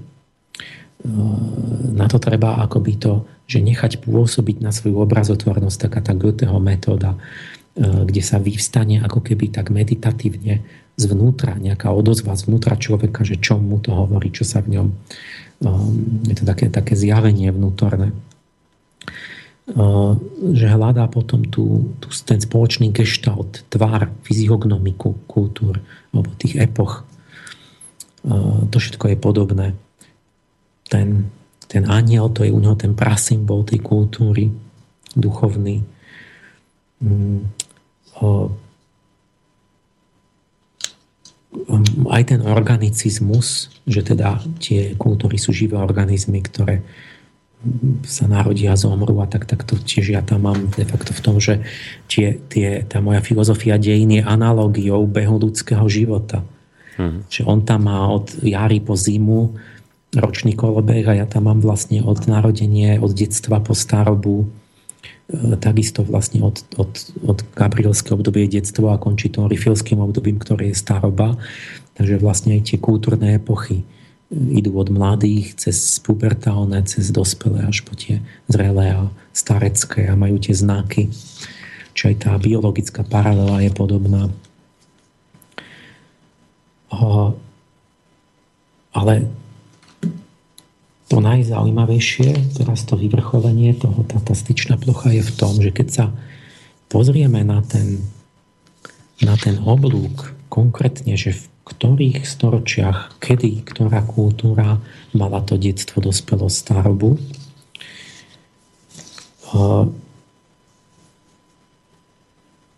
Tak zistíme, že v čom sa to podobá, že, že tak poviem, že Spengler nech, neve, nevedome objavil tých mojich malých duchov času. Má to tam presne. Ako? rozoznával tých 7, 8, 9 kultúr. Z ktorých nie, každá... všetky, nie všetky spracoval rovnako. Každá Mala tisíc rokov. Tisíc ale, rokov áno. ale a teraz on, a on to dal vedľa seba, že sú, ako, sú analogické, ale v tom zmysle, že každá začína inokedy. Napríklad tá egyptská niekedy 3000 pred Kristom začala, čiže ona už za strednej ríše podľa Špenglera už dospela do toho civilizačného štádia indická niekedy okolo 1500 pred Kristom začína. Čiže v čase Budhu e, je podľa Špenglera indická civilizácia v tom úpadku. Čínska možno 1200, 300, 400 pred Kristom. Čiže ona končí v čase toho, keď ten, e, ten veľký císár čínsky okolo 3. storočí pred Kristom zakladá tú tú, to super cisárstvo um, Čín. Uh, to bolo analogické štádium pre Špenglera, ako keď bol cezarizmus, akože tá, ten koniec rímskej ríše, takže vlastne čínsku kultúru vidí tých tisíc rokov predtým. Uh, potom tá, tá, gre, tá klasická apolínska kultúra začína asi okolo 1100 pred Kristom a končí v helenizme okolo toho 100 pred Kristom. Tam tým nástupom tých Cezárov a tak. Tá magická čo, kultúra, čo je pre Špenglera vlastne taká ranokresťansko,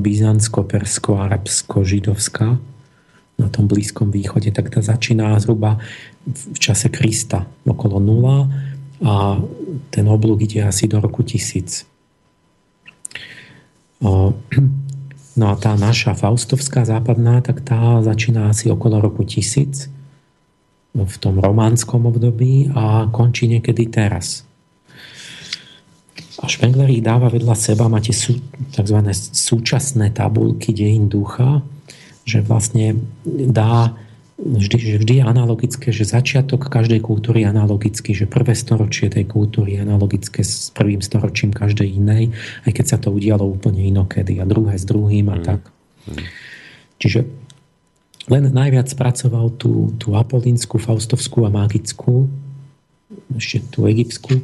A teraz, keď sa po, pozriete na to, že, že kedy teda začínajú, že on musel odhadnúť, že kedy, kedy s tým svojím akoby touto metodou symbolicko vyciťovacou, morfologickou musel teraz teda určiť a povedať, že kedy, kedy no to sa, ma...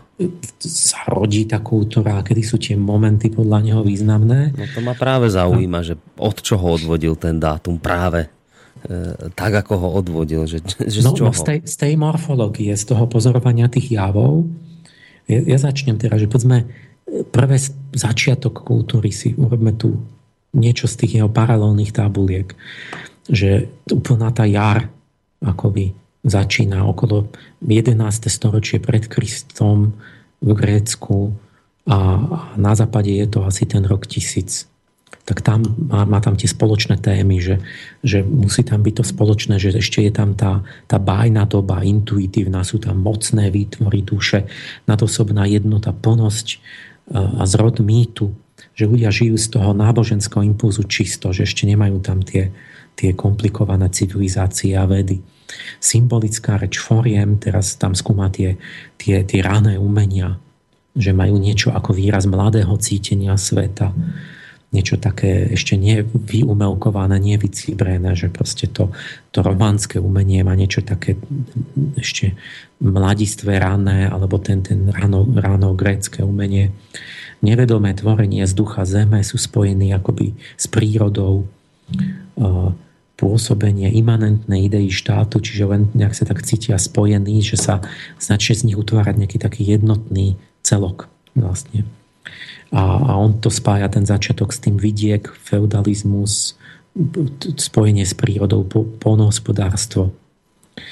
Potom druhé storočie by bolo asi 9. 10.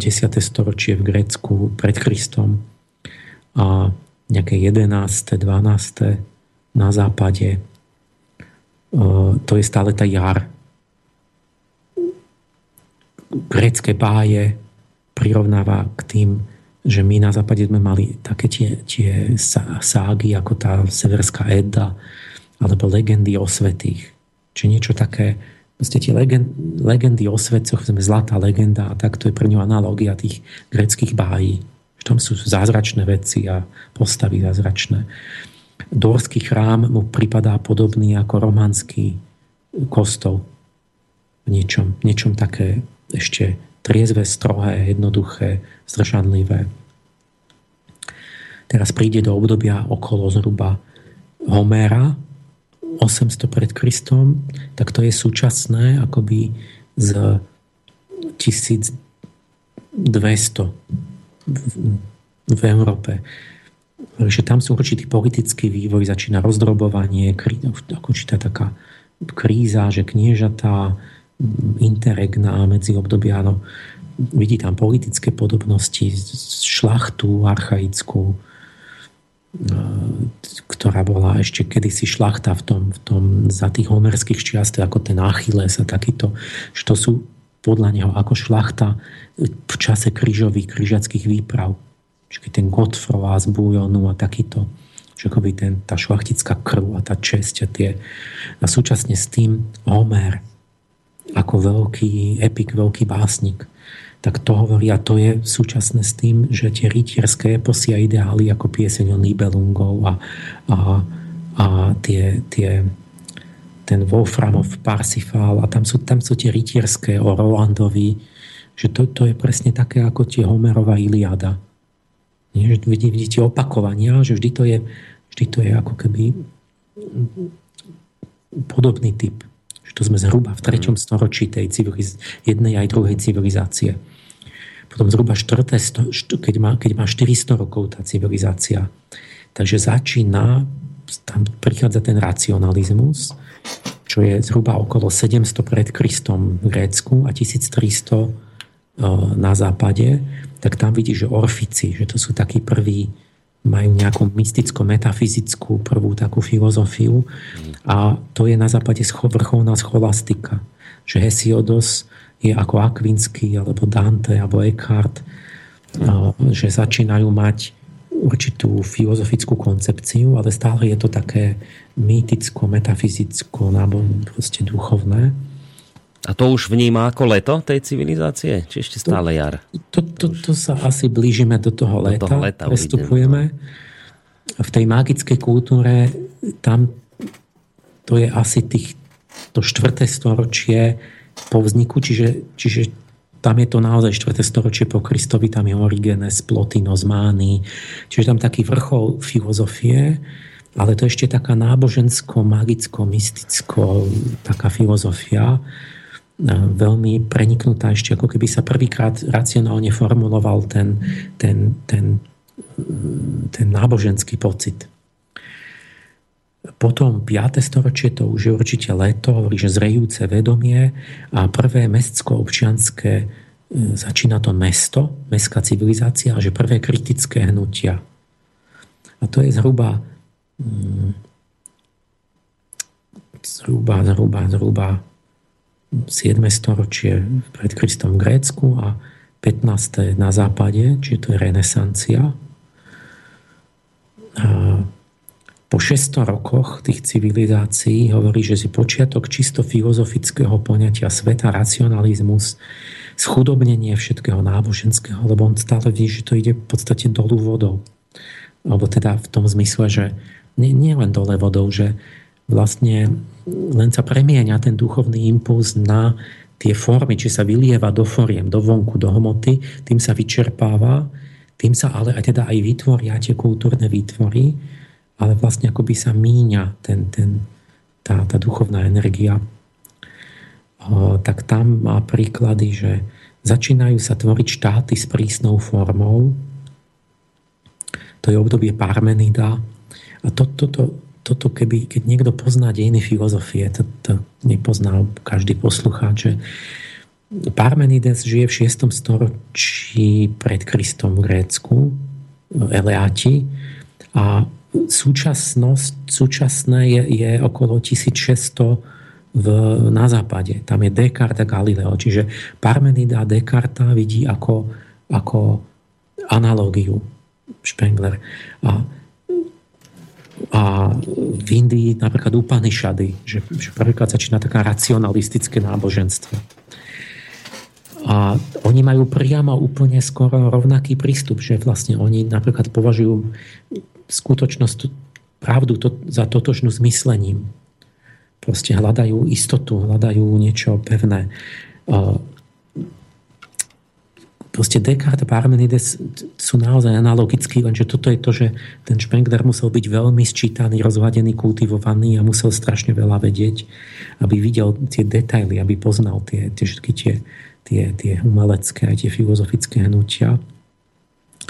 A že začína akoby absolutizmus. To, čo bol Tarquinius a Cleisthenes a, a Richelieu na západe, alebo že 11. dynastia v Egypte, že začína určitý prísny štátny systém. Okolo toho 500 pred Kristom v Grécku, okolo 1600 na západe. A teraz to poviem, že podľa, teraz, podľa Špenglera celé toto je určitá logika, že ako dozrieva a kryštalizuje a tuhne tá civilizácia v tom svojom životnom cykle. Každá. A teraz z hľadiska angelológie dejín, prečo boli okolo 1200, prečo boli v čase Homéra a v čase toho, neviem, Wolframa ze Šembachu tie, tie rytierské eposy, veľké hrdinské. No lebo je to venušanské obdobie lebo Ven, Homer, le, le, lebo aj Homer žil vtedy, aj ten Wolfram, aj, aj ten, neviem, tie, tie Tristana, Izolda, takéto tie, tie eposy o tie rytierské, akoby o tom Artušovi, tak to tiež bolo venušanské obdobie. Čiže veľká poézia a, a, a takéto akoby krásne mýty o tých, o tých hrdinoch a zalúbených. Čiže z hľadiska angelológie ja mám úplne iné vysvetlenie, že vlastne každých 500 rokov príde Archaniel Venuše a inšpiruje takéto veci. A tiež to dokazujem, že sa to vracia naozaj. Hmm. A Spengler to isté vysvetľuje inak. Či sa to by prekrýva. Ale čo musel on urobiť? On musel urobiť to, že tie jeho civilizácie sú navzájom posunuté presne o násobok tých malých duchšov času. Čiže malý duch času sa vráti po 504 rokoch, viac menej. To znamená, že lenže medzi, medzi tam je taký skok, čiže nie je to presne 504, čiže keď čo mám, keď zoberiem tú hlavnú medzi tou antickou apolínskou kultúrou a tou faustovskou západnou je, keď sa máme strafiť do rovnakého obdobia z hľadiska mojich anielov, tak musíme ísť o 2088 rokov sa posunúť presne. A, a Spengler presne toto urobil, že presne tie, tá, všetko, čo sa deje na západe, analogické k starej antike, tak to on má posunuté presne o 2100 plus minus 50 rokov. Nie, že presne tie osoby nebudú žiť na rok presne, ale je to približne v tom plus minus 50. Čiže on, on je presne, ich má posunuté vzájomne tak, že to vždy vyjde podľa toho malého ducha času že keď Homera dal, neviem, do, s tým s, um, jak sa volal ten, teraz nie si spomeniem všetkých autorov, tých, tých, tých autorov rytierských eposov dal do súvisu, tak, tak, to je, tak mu to vychádza tak, že bolo vtedy aj vtedy venušanské obdobie. Potom okolo, potom povie, že tí prví filozofi, ešte takí tí náboženskí, ako tí Orfici, Hesiodos, že sú ako Akvinskí a tak tak to, to z hľadiska angelológie preto, lebo prišiel Michael ako inšpirátor filozofie, ale Spengler to musí mať tak, že aj ten Hesiodos je v slnečnom období, aj ten Akvinský je v slnečnom období. Vďaka tomu, že to má posunuté presne o tých 2100 rokov. Uh-huh. Teraz príde ten, on si všimne zrazu, že Parmenides hovorí úplne rovnaké myšlienky ako Descartes a povie, no sú analogickí, lebo a tak, ale ale on sa zároveň tráfi presne do toho, že okolo 1600 je znova saturnské obdobie, tak ako v čase Parmenida. A to, čo oni hovoria, tak to je saturnská inšpirácia, pretože hľadajú absolútnu istotu, absolútnu nemennosť a exaktnosť a takéto veci. To, že začínajú absolutistické režimy s Richelieom a tak, to je saturnská inšpirácia. Potom ide ďalej, a hovorí, už začína tá jeseň, že v 7. storočí každej civilizácie a že už prichádza to veľkomestská inteligencia, dovrší sa štát a že prichádzajú potom už podľa neho ten úpadok, že namiesto duchovnosti ten, ten senzualizmus a zmyselnosť. A tak hovorí, Demokritos je presne ako anglickí senzualisti. Lebo zhruba okolo v tom 400 pred Kri- 5. storočí pred Kristom je zrazu veľká vlna o, samých e, senzualistov v Grécku. Takých hmotárov. A, a potom znova tá vlna sa presne vracia v 17. storočí. Tam, kde máte Francis Bacon a, a, a spol. Mm že zrazu všetci hovoria, že, že iba zmyslové empirické poznanie, že to je iba tá realita. Čiže Spengler si samozrejme, že všimol, že do oka bijúca analogia, že, že priamo tí anglickí, tí, nie, neboli len anglickí, no v Anglicku boli najvýznamnejší, že proste zrazu začnú vyťahovať tých čias, tých, tých Grékov z, tých, z toho obdobia Demokrita, lebo, lebo, lebo s nimi súhlasia, lebo, lebo proste pokračujú v tých myšlienkach. A, z môjho z hľadiska angelológie je to preto, lebo, lebo Gabriel sa stal duch času znova, aj vtedy, aj vtedy a ten inšpiruje vlastne tú, tú senzualistizmus vo filozofii. A pre Špenglera je to, že to, je, že to bola rovnaká fáza vývoja tých kultúr, ale on musel urobiť to, že ich musel dať presne o 2100 rokov posunúť, aby sa tí malí duchovia času mu tam trafili. Mm. Čiže jónsky štýl, tie fresky farebné pripomína k baroku, prirovnáva. Vrchol matematiky som hovoril, neviem čo, Mironak, Berninimu a tak ďalej, Perikla, k Ludovitovi 14. Potom príde čo? Podľa angelológie príde po Gabrielovi Rafael, aniel Merkúra. To je 4. storočie pred Kristom v Grécku a 18. na západe. Obidve sú Rafaelské obdobia a obidve sú osvietenstva. To každému udrelo do oka, že 4. storočie je storočím racionalistického osvietenstva v antike pred Kristom a takisto storočie Voltera a encyklopedistov e, je, je storočie rozumu na západe. Čiže aj Spengler to vidí a hovorí, no to je preto, že už sú v 8. storočí svojho vývoja, ale znova on musel to, čo, to pozorovanie odpozoroval tak, že on to, čo vidí, sú, sú v oboch prípadoch obdobia Rafaela. A my vieme aj to, že vlastne Rafael Merkur je ten inšpirátor racionalizmu. Hm. Čiže tie záverečné veľké systémy filozofické, že Aristoteles v tom storočí uzavrel do nejakého systému, ktorý už potom v podstate bol takým naj, najväčšou už finalizáciou, tak to hovorí, no to je Kant a Hegel a Tito. Že už akoby uzatvárajú tie filozofie a už je to veľmi racionalistické.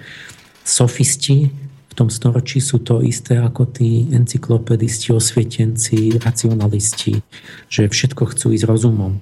Mm.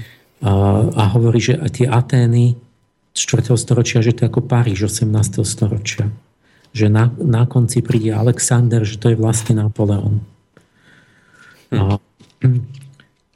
a potom už, to už je koniec jesene a hovoria, to už sme, začína zima civilizácie, že už prichádza tá veľkomestská civilizácia, vyhasnutie duševnej tvorivej sily, že sa dovršujú všetky formy, matematika sa ukončuje e, a že sa vkráda do všetkého skepsa, že všetko sa chce vedecky, že kult vedy kult užitku, kult pôžitku, praktická etika bez náboženstva a nastáva tá vláda peňazí, čo to je posledné štádium. A tá tzv. tá nešťastná demokracia, čo je to isté ako vláda peňazí, že hospodárske mocnosti prenikajú do politik, politickými formami a že každý vlastne iba za peniaze niečo robí a už tam v tom není žiadna idea, žiadna vernosť ničomu. Takže tam vidí už tých posledných Euklides, Archimedes sú ako Euler a Gauss, e, tí, tí, že začína filozofia upadať ako Pirhon, cynici, Epikuros, že to sú ako Comte, Darwin a Marx a Schopenhauer, čiže pesimistické, deštruktívne, uh, úpadkové filozofie tej, tej, toho 19. storočia. Uh, korinský štýl, tie korinské stĺpy pri, pri, prirovnáva ku klasicizmu, k empíru, a nejakých ešte tých dobrých, ako Apelles, Lysipos k Beethovenovi a Delacroix a tam umelcov. A to boli naozaj taký posledný už veľký. A potom už vidí vlastne taký úpadok, alebo teda už vidí taký záver, že vyčerpanie tej civilizácie. Čiže Spengler hovorí, že po Wagnerovi už nepríde žiaden veľký skladateľ. Že, že už končíme tú fyziku, čo nám by sa zdalo veľmi podozrivé, uzatvára a vidí vidí úpadkové znaky fyziky, že v rôznych veciach, že, že dochádza, jednak, že je, už dochádza dokonalého už tvaru, alebo takého toho, že vyčerpala svoje možnosti, vytvorila, čo mohla a že nara, začína narážať už na rozpory. Napríklad, že ten svetelný éter sa zistilo, že nemôže existovať, že to je nejaký rozporný pojem že v tom, že namiesto exaktných zákonov sa začína robiť štatistické zákony ako Bohr, alebo že radioaktivita, tak to v tom vidí úpadok. Že už to je len také približná fyzika. Čo my by sme asi o tom debatovali, že či teda tá fyzika nejak, že či už teraz sa ne, nerobia naozaj významné objavy. Radioaktivita podľa Špenglera bizarná, lebo že atom, proste, že to nie je žiaden zákon, že iba tá štatistika, že občas sa nejaký atom rozpadne. My už možno máme na to, neviem, či máme vysvetlenie na to. Takže on už vidí takú ako smrť vedy aj umenia, žiaden hudobník nepríde, v tej klasickej kultúre tam potom boli tí Ptolemaios, Plinius, Galenos, ale má pravdu do veľkej miery, že to už boli takí, čo spisovali tie tie výdobytky tých predošlých storočí a vlastne boli už sa začínali byť takí encyklopedisti, že už neboli to také pôvodné výtvory. A my je otázka, či s tým sa dá súhlasiť, lebo že by sme už... Ale, ale tie merania, niektoré, napríklad ako Charles Murray, čo robil najnovšiu historiometrickú štúdiu, veľmi proste meraním tvorivosti, tak ten konštatoval tiež, že áno, tá tendencia tu je, že vlastne už tie veľké zásadné idei, ako keď bol Newton a ja neviem čo, tak že už nejako nám dochádzajú a že sa robia skôr také menšie objavy, také, také, nie, také fundamentálne. Aj o tej medicíne, niekto by nedávno hovoril, že, že posledných 70 rokov, že už sa nerobia nejaké zásadne nové chemické substancie, ktoré by účinkovali na niečo, že sa stále používajú tie, tie staré, ako by v tej, v tej farmácii, ako by medicínskej.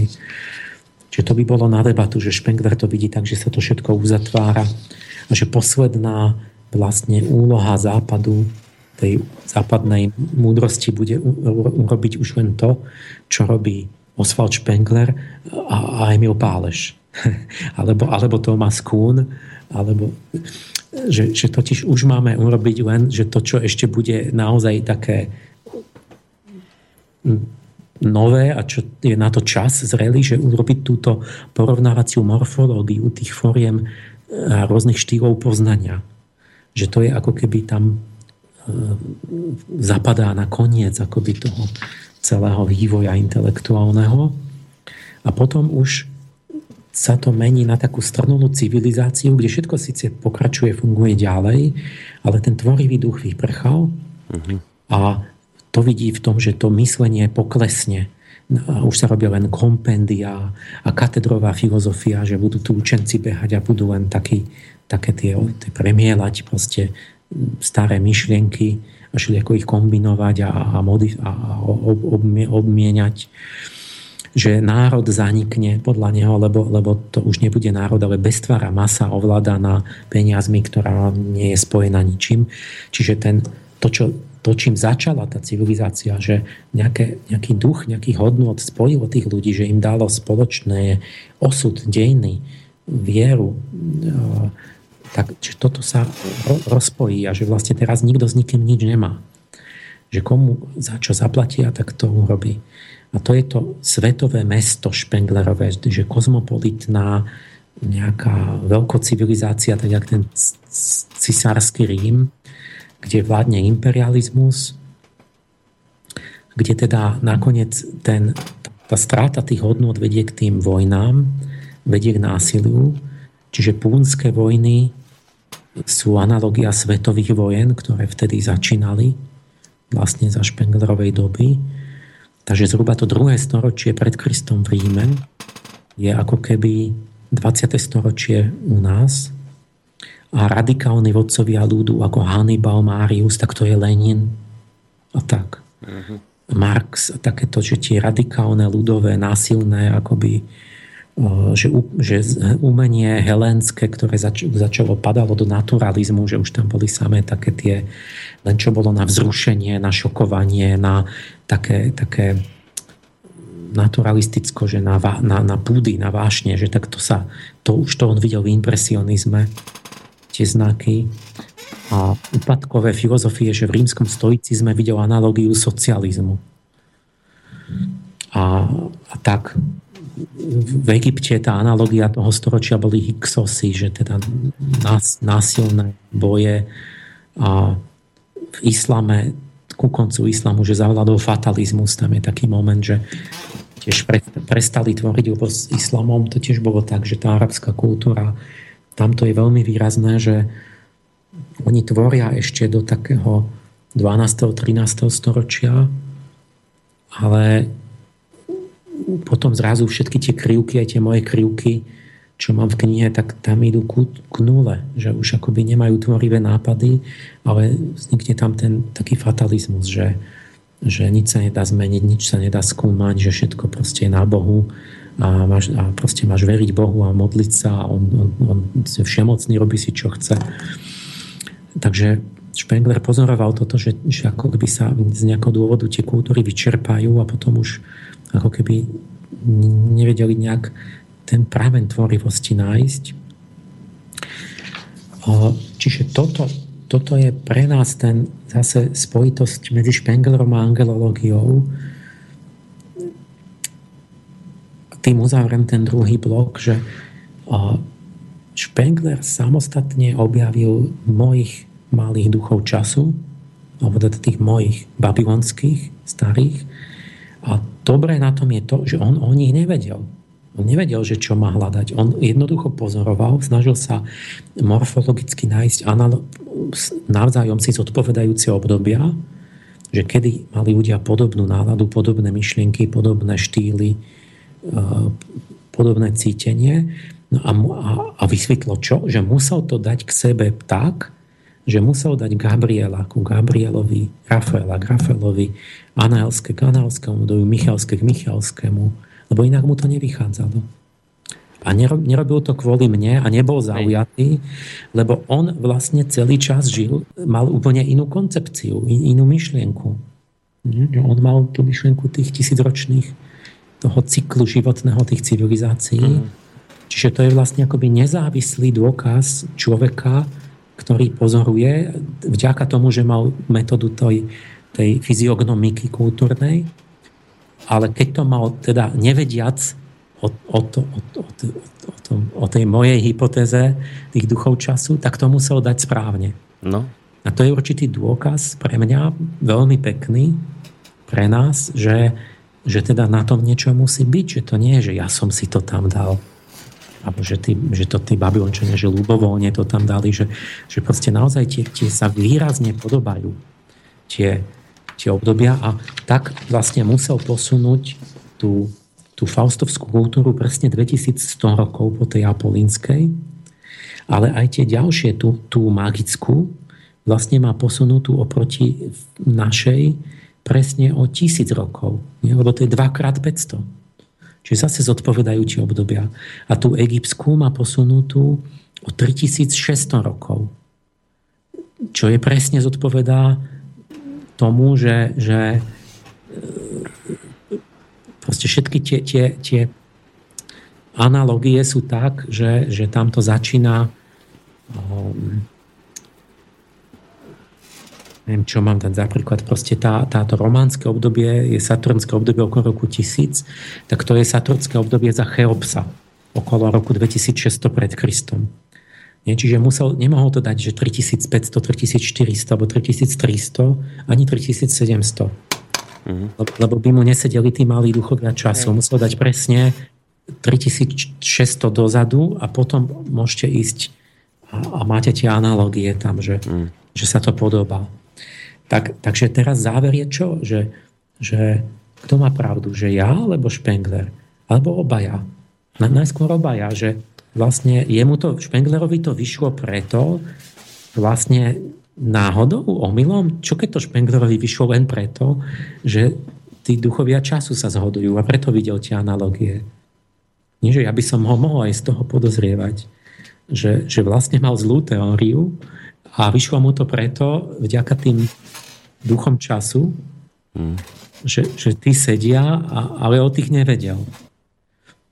A No ale ja mám pocit, že, že to treba brať tak, že e, aj tá Špenglerová duša tých civilizácií existuje, že tu je toto, že, mno, že vlastne mnohé javy on popisuje také, ktoré ja tam nepopisujem, že, že, ktoré ja nemám v tej teórii a akoby si ich nevšímam. Takže ja tvrdím, že to sú aspekty, dva aspekty tých dejín, ktoré môžu byť oba súčasne pravdivé, Akurát, že mne sa veľmi hodí, že Špengler si všimol aj ten môj, bez toho, že by o tom vedel. Lebo to je vlastne krásne akési potvrdenie, také nepriame. Dobre, čiže vlastne by sme mohli povedať, že tento druhý blok sme ukončili, alebo lepšie povedané si ukončil a Dáme si opäť kratučku prestávku hudobnú a pôjdeme do tretieho záverečného bloku, kde teda, ak si dobre spomínam, si hovoril v úvode, že by si sa chcel pozrieť na to, čo vlastne tomu Špenglerovi vyšlo všetko. čo? Tá, akoby... tá, tá jeho už súčasnosť a predpoveď, že jak to teda je mm-hmm. s, tým, s tým naplnením sa toho jeho proroctva. Tak, takže na to sa pozrieme, ale až po e, krátkej hudobnej prestávke.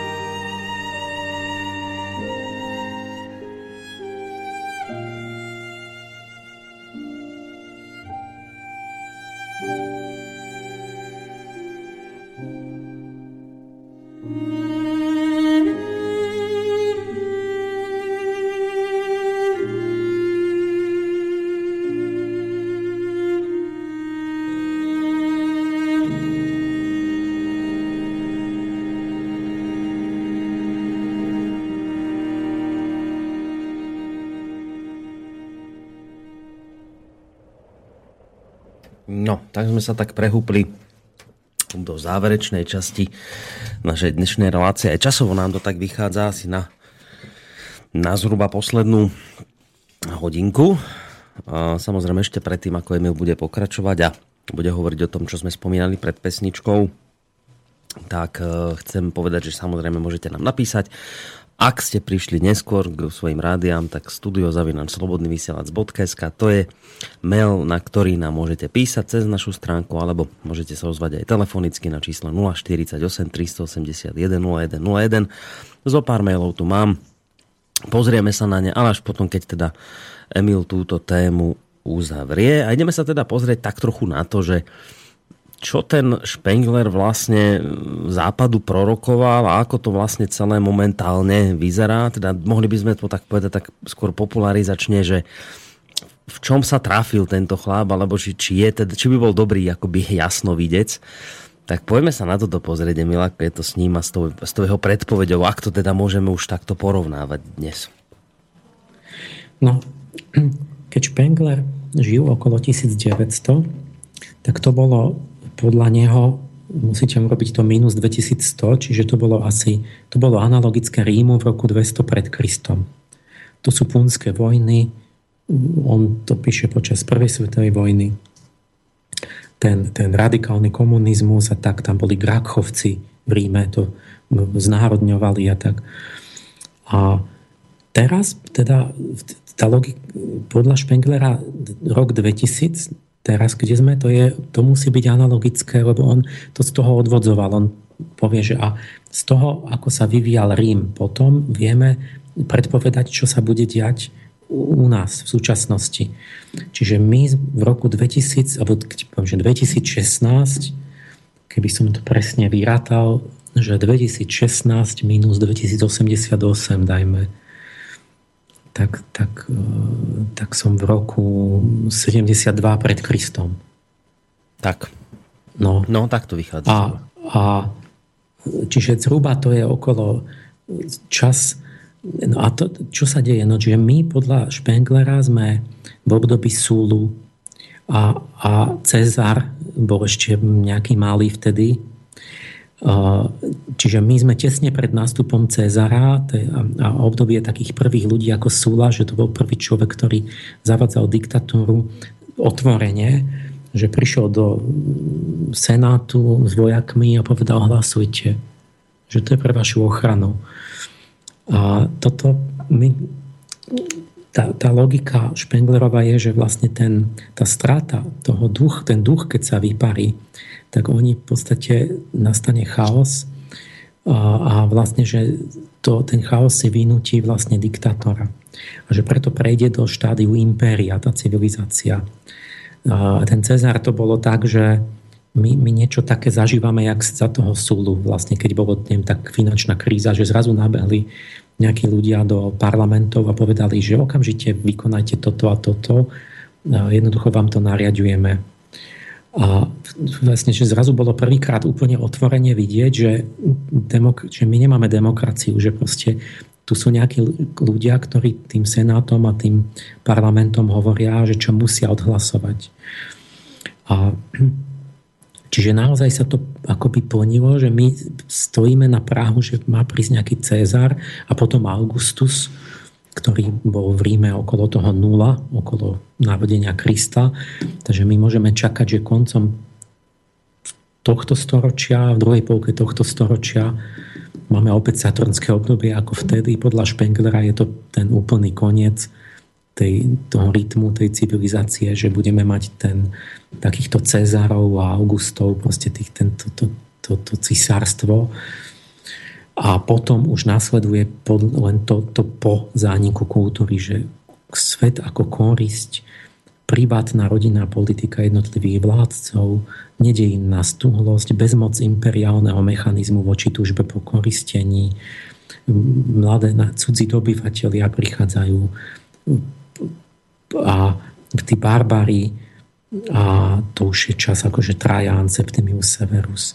Vstúpime to, čo bude pred nami a obdobie proste toho, toho rozpadajúceho sa Ríma, ktoré ešte trvá dlho, alebo čias Egypta za Ramzesovcov. To bol taký, taký tým pozvolný, pomalý úpadok, a kde, kde začína sa, sa strácať všetky tie výdobytké civilizácie a začína nastupovať len púdy, konzum, sex, pomalé akoby zostupovanie do praľudských stavov náspäť akoby nástromy v istom zmysle.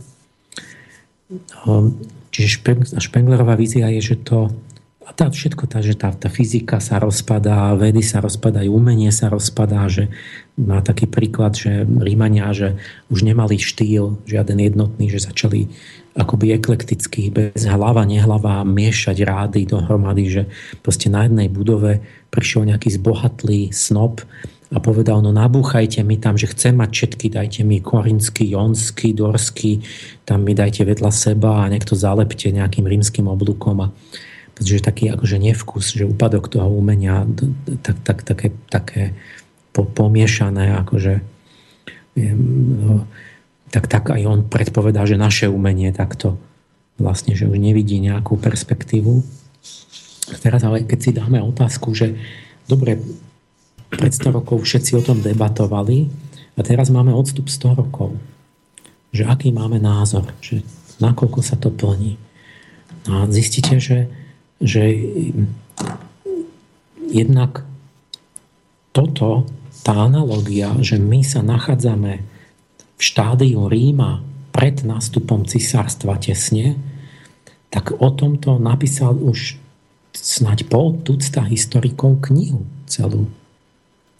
Že ja mám niekoľko tých kníh doma, to, to, som, to som rozprával v inej relácii aj v, v knihe, to je tá kapitola, že Amerika ako nový Rím, eh, kde som hovoril, že už aj Američania o tom sami rozprávajú priamo v tom, v tom senáte, že, že sa to plno tých znakov sa proste podobá na prechod od, Amerik- od, od republiky k cisárstvu, že, že, že sa tá Amerika posúva ako keby presne ten špenglerovský čas je tam. Hm. Ako by to bolo, o tom ho píše celý rad historikov. Že, že áno, ešte tam je ten senát a tak, ale už vieme, že prakticky musí poslúchať nejakých tých bohatých a tak. O, teraz nie len to, ale že tie knihy začínajú, je, môžete si urobiť už celú poličku takých kníh, ktoré ako keby proste priamo v, nad, v nadpise knihy mali tú špenglerovskú víziu, lebo napríklad nejaký Patrik Buchanan napísal knihu, že Smrť západu. O ňom tu mám málo, že Smrť západu, ako vymieranie obyvateľov a invázia ohrozujú našu krajinu a civilizáciu. Vlastne hovorí o tej samovražde západu. Ja nemám tu o ňom ale viac. Mm-hmm. Určite si na webe nájdete. V dvoch som, z jedného som spomínal toho Kurasa, čo je náš emigrant český v Británii už od 68. Ešte nemal, že ako zničiť civilizáciu, sa to tuším volalo, to bolo o tom islame, ale hlavne. Ale nejaký Pavel Fendek napísal teraz je kniha, ju majú, že som súmrak európskej civilizácie. Barbary sa zmocňujú Európy. To je, nadpis knihy. Čiže to, to, je, to je priamo vzaté z toho, že ako v Ríme. O jednom z nich som si viac vypísal. Ten, ten pán Fuchs, to je celkom dobrý filozof český, aj som sa s ním skontaktoval. Má nejakú takú, že, že Akadémia Bohemika, takú tiež nejakú takú mini súkromnú filozofickú školu. Tak tiež poukázal na ten eklekticizmus vo filozofii, to čo Spengler v tom, vlastne v tom umení, že, že nabúcham tam jonský stĺp s tým, s hentým, to je jedno. Takže vlastne sa nám ten, ten rozklad, tá absencia toho, tej vnútornej integrity a konzistencie, istý spôsob demencie, že, že tu sa začína utvárať vlastne politické hnutia založené na filozofii, ktoré sú, sú zlátaninou vlastne protikladných ideí, hmm. že, že vy zlátate, on to nazval, že konvergencia extrémov. Že máte lavicový liberalizmus, alebo, alebo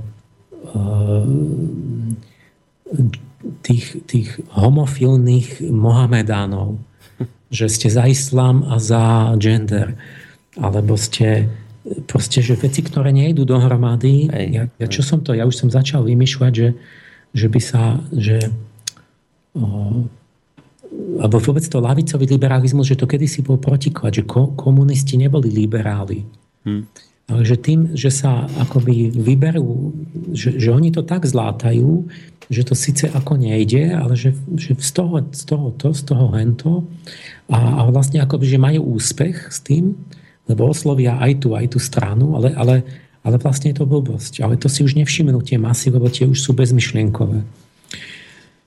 O, jedného historika chcem viac povedať, že e,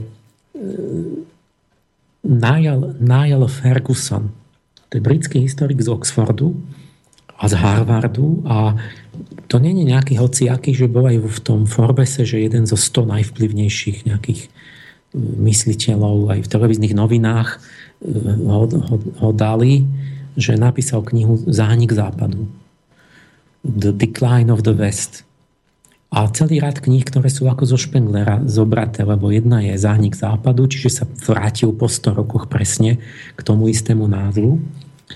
Iný sa volá, že The Ascent of Money, vzostup peňazí, to, to, to, to isté ako Špengler. A ďalšiu knihu má, že The Great Degeneration. Veľká degenerácia, ako inštitúcie upadajú a ekonomiky zomierajú. To sú všetko nové knihy a toto je človek, proste univerzitný historik, ktorý pracuje so samými číslami a grafmi a, a proste dátami, ako keby e, faktickými. A popisuje vlastne tiež istým spôsobom vzostup a úpadok civilizácie západnej. On hovorí, že najväčšia, najzaujímavejšia otázka naša vôbec je, že prečo po roku 1500 Západ ovládol svet náhle. Že to je najzaujímavejšia otázka dneška. A to, to je to, že zhruba v tom, keď mala leto, ten vrchol, tá naša civilizácia, tak zrazu ovládla svet. Ale jak to? Prečo? Čo? Prečo niekto? Každý chce ovládnuť svet, nie? Dejiny sú, že každý chce vládnuť, ale, ale prečo sa to západu podarilo?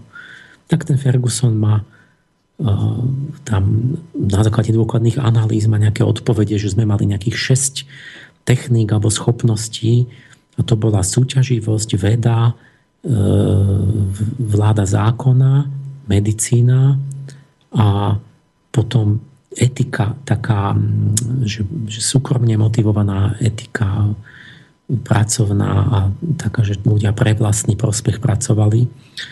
Takže sa snaží sa analyzovať tie príčiny, že prečo bol ten vzostup. Hmm.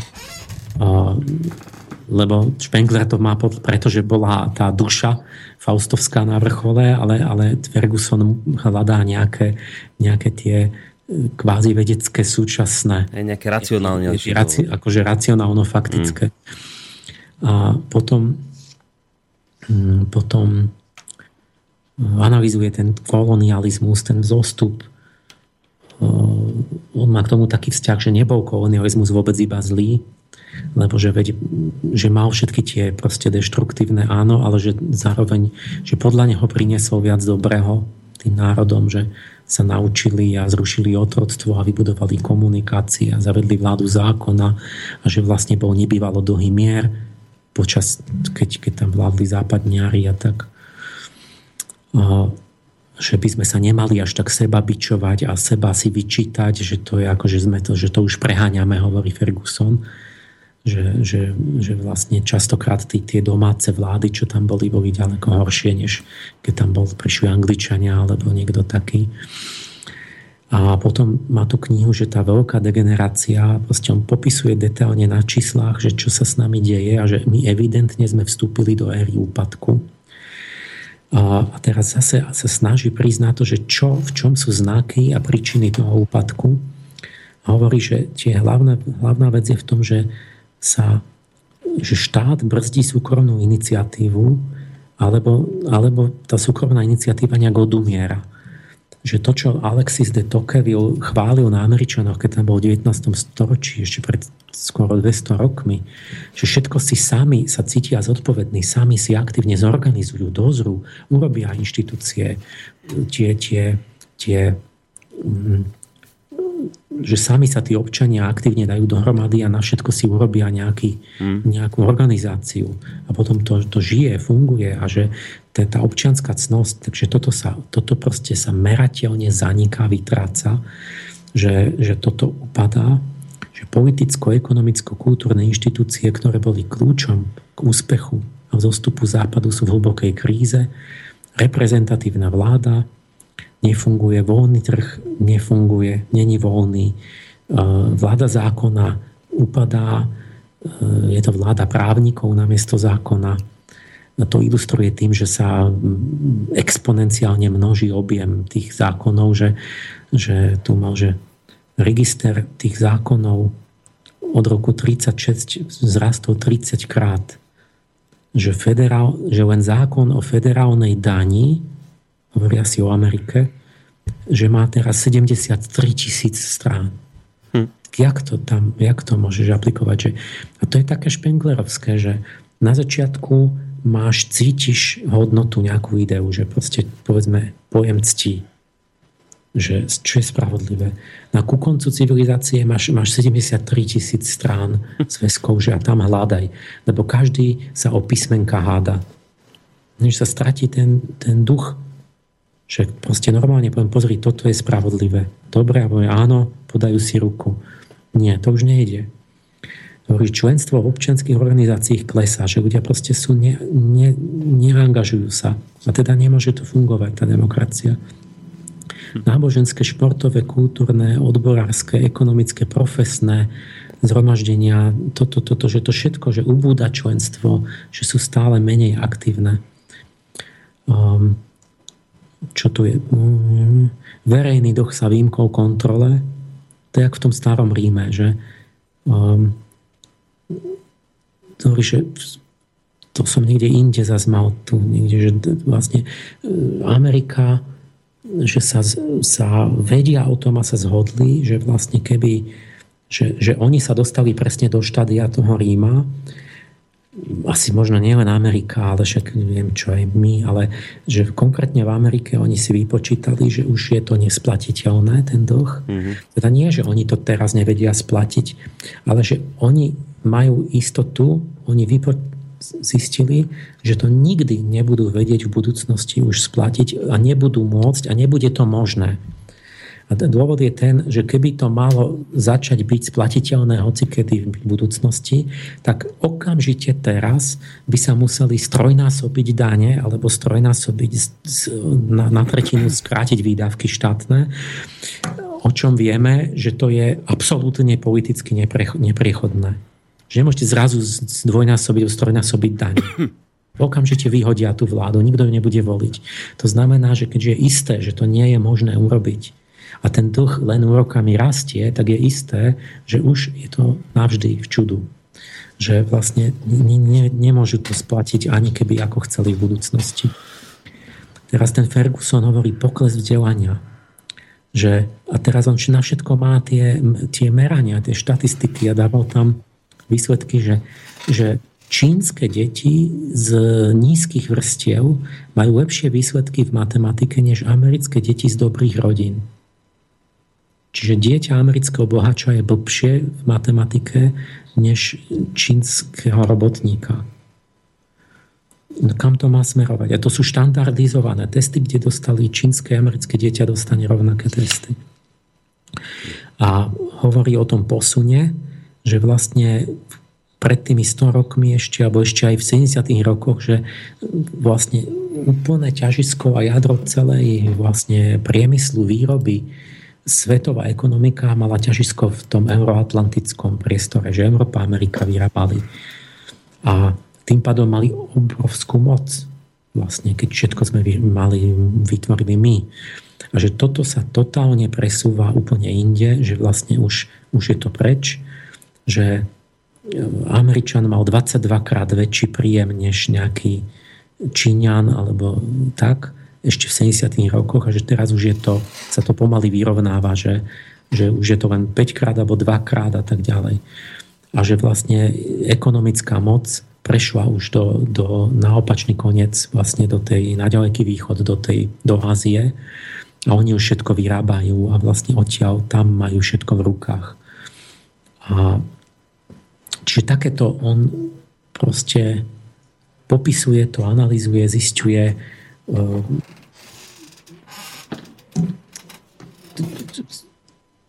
so Špenglerom to súvisí len tak, že vlastne máme, máme že len, len sme oveľa viac presvedčení, že mal pravdu teraz, než pred 100 rokmi. Hmm. Lebo teraz už to je vidno, ako keby on to cítil z toho úpadku tých, tých, tých, tých toho vnútra, že vlastne to nie, ako keby to, tá nesprávna postoje tých ľudí a teraz už to meráme priamo akože technický návonok v tom, v tom poklese všetkých tých inštitúcií a ekonomiky a tak ďalej.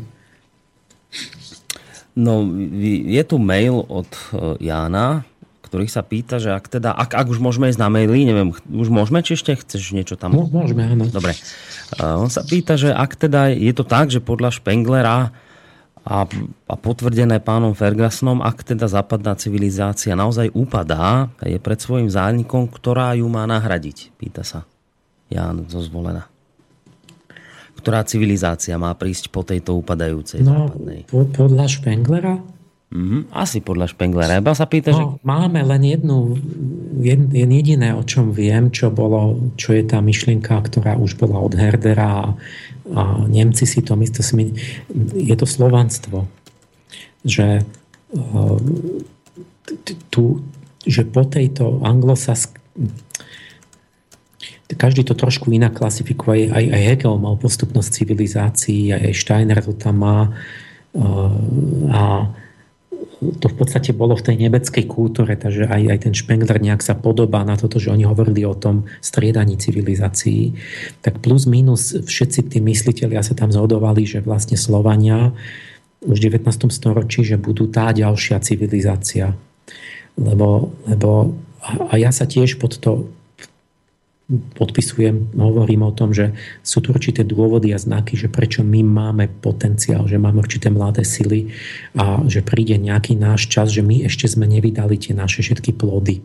Že my ešte sme nemali ten vrchol, to leto tej našej, že my sme možno v štádiu jary alebo puberty. A aj Špengler jasne hovorí o tom, že keď hovorí o tej faustovskej civilizácii, tak hovorí o západnej Európe, nie o Slovanoch. A, a jedna z tých civilizácií, vlastne len jedna, ktorú tam má ako budúcu, je Ruská. Alebo východoeurópska, takže by sme mohli povedať, že to bude tá plus minus proste slovanská. Len o tej skoro nič tam neviem a ne, teda nemá nejaké detaily a nemá napísané, že kedy má začať. Teda aspoň ja som to nenašiel, že by mal nejaký dátum to je zrejme celá tá otázka, že vlastne tí nemeckí idealisti to asi nepovedali kedy, alebo to len tak bolo, že a, a teraz ja neviem, podľa tých u Steinera tam to je strašne ďaleko, tam je to až o tisíc rokov. Mm-hmm. Teda, že to síce začína, ale že ten vrchol to je ešte strašne ďaleko. Čiže otázne, či dovtedy bude. O, takže, takže Slovanstvo. Mali by sme veriť, že sme to my že, že, že sme v nejakej fáze prípravy a, a tak či tak nám nič rozumnejšie neostáva, ako si dať za úlohu skriesiť, či už to berem tak, že chcem od, že teda tá západná civilizácia má pokračovať, keď v ňu veríme nejakým spôsobom, alebo keď by mal Špengler pravdu, že by nejakým spôsobom mal musí zomrieť, že sa niečo dovršilo, tak tak na troskách niečo sa musí tvoriť aj tak nové, tak, tak ja by som si bol želal, aby sa to nepresunulo do Číny, hm. ale do východnej Európy, aby tu bola nejaká východoeurópsko-slovanská civilizácia, ktorá mm, prevezme z tej západnej, že teda, lebo však aj tá západná bola nejakým pokračovaním tej antickej že veľmi veľa sme ako brali tú kontinuitu, ale sme vytvorili niečo úplne nové, nejaké, nejaké nové vlastné, že toto, toto akú, čo, čo si, môžeme si nedať takúto úlohu? Hmm. Čo, čo budeme, že my tu ako nebudeme nič, že my len budeme čakať na to, že, že to, ja neviem čo, že to Nemci, bo Američania, že niečo zachránia. Ste, už, my nemôžeme robiť nič lepšie, než si dať úlohu, či už vieme, nevieme, čo bude, nebude, sa začať hľadať vlastné žriedlo duchovnej tvorivosti a budovať. A to už potom teda dejiny ukážu, že či z toho bude veľká civilizácia alebo nie. Podľa Steinera môžeme aj zlíhať a on už aj menoval tam niekde, že keď zlíhajú Slovania, tak nás nahradia južní juhoameričania. Mhm, čiže tam už aj nejaká náhradná. Pra, áno, že Brazília, Argentína, tamto, títo, to je tiež no. tam, tam úplne tamto srší tým mladistvým duchom. No to som sa tak, ťa chcel také, spýtať, vieš? Že, že... že aj takéto veci tam môžu byť, že, že, že ako keby niečo nemusí vypáliť tak, jak bolo, ale, ale niečo že ten duch si nájde nejaký mladistvý národ s určitými silami, ktorý je schopný prijať nejaký nový impuls. No. Tak, tak v tom je taká alchymia tých národov, že áno, mohli by to byť Juhoameričania, mohlo, mohli by oni sa stať nositeľom niečoho, nejakej budúcnosti, lebo majú v sebe tie vôľové a citové sily, o ktorých Špengler hovorí tiež, len ktorým hovorí, že sú to tie mýto, tvorno, nábožensko, také, že sú schopní niečomu veriť ešte a tak. No. Že nemajú tú stareckosť toho, že každý už je v tom veľkom meste, má svoje konto finančné a, a už má definitívnu vedu a skosnatelý svetonázor a chce sa len zabezpečiť a nemať žiadne riziko. Že to je to, to, tá definitívna svetová nálada Špenglerova, že kde to začne strnúť. Že mm-hmm. kde to nemá budúcnosť nejakým, iba sa to musí nejak rozbiť. Už to skamenelo.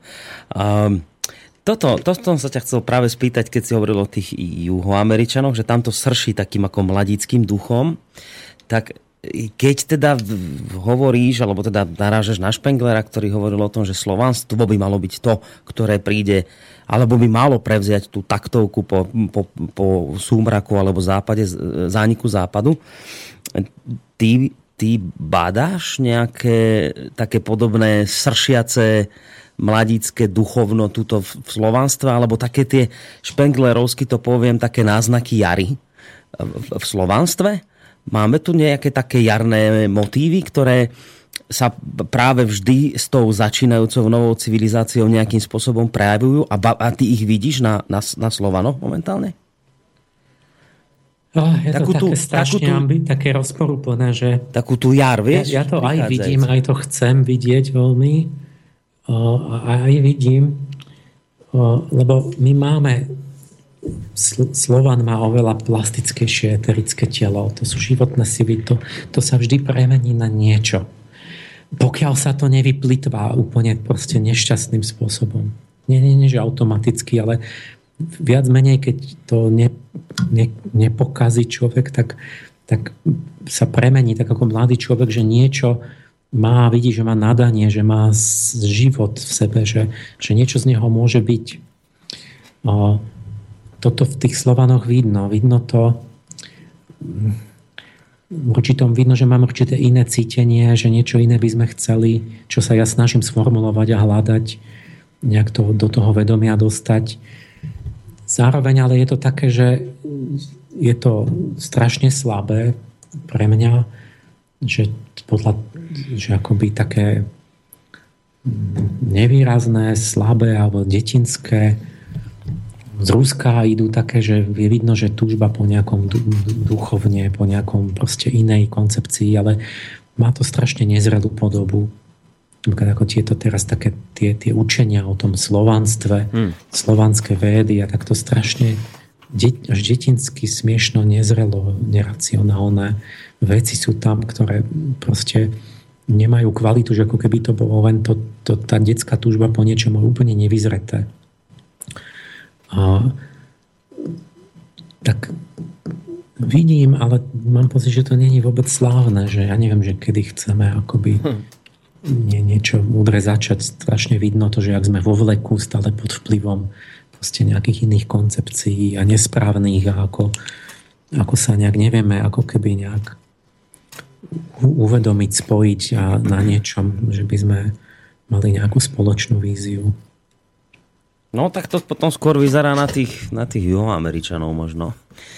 Dobre, otázka od Kristiána, kratšia a jednoduchšia. to ešte, to, to je akože skoro hodnotiť, lebo keď hovoríme o tisícoch rokov, ste, hej. tak ešte by som to takto nie, nie hodil flintu do žita, že možno, ja neviem, proste tie rytmy to vedia anieli a, a že, že či teda ja len chcem niečo ešte od príliš malého dieťaťa, že ja by som si to už želal, že to teda príde za 50, 100, 200 rokov. Kristian, keď máte vo svojej angelológii periodicitu, tak to znamená, že anieli majú akoby zadané úlohy, kedy pôsobiť na časovej línii histórie. Keď pôsobí jeden viac od druhých, to znamená, vrcholí v danej dobe, období, tak ostatní nemajú šancu jedine trochu utlmeniť cez pár ľudí. Ale cez pár ľudí sa vlastne začínajú myšlienky do budúcna. Otázka. Prečo sa máme podľa Emila Páleša spojiť s duchom Michaela a Gabriela, veď my si môžeme stáť za svojím a myslieť nadčasovo? Rozumel si tej otázke? O, približne. Počkej, čo tam všetko je? Tam, tam je viac vecí teraz, že A, áno, v tej, v tej cyklickej angelológii je to tak, že jeden z tých siedmých anielov vystúpi do popredia a vždy pôsobia všetci. Nemôžu nepôsobiť, lebo všetky tie duševné princípy pôsobia stále nie je také obdobie, že by napríklad sa úplne vyplo myslenie, len relatívne ide do úzadia, že, že vlastne sa nefilozofuje a tak. Čiže jedno je v popredí a to je v centre tých tvorivých aktivít. A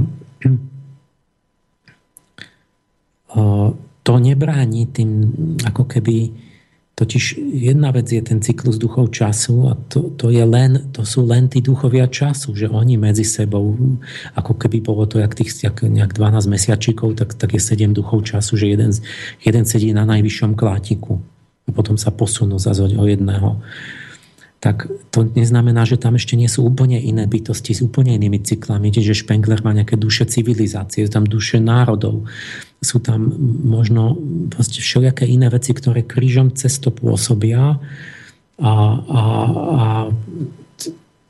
ne, nesúvisí to vôbec s tými duchmi času a, a, a sú to nejaké iné bytosti. Teraz to je jedna vec, že to nevylučuje, že tam nie je plno iných vplyvov Druhá vec je, že tam je nejaký taký vzťah, že ako keby ten budúci duch, ktorý ešte príde, že, že ten, keď povieme, že teraz je nejaký duch času, to znamená, že to je ten, ktorý práve akoby vrcholí to zhmotňovanie tých, tých výsledkov do kultúry. Ale súčasne sa o jeden stupeň vnútorne neviditeľne pripravuje už tá, tá následujúca kultúra, ktorá bude následovať, ale a ten duch času tam pôsobí tiež. Ale pôsobí len pôsobí na vnútornejšej rovine, čiže si to tak môžeme schematicky povedať, že keď pôsobí do fyzickej kultúry jeden duch, tak ten budúci pôsobí vtedy už do eterického tela a ten ďalší budúci ešte už pôsobí do astrálneho tela, ale tam si vedia to uvedomiť iba zasvetenci, ktorí vedia ísť do tých hlbších stavov vedomia vedome. Pre ostatných je to skryté. Čiže určitá malá hrstka ľudí pripravuje už v súčasnosti obdobie, ktoré bude v budúcnosti.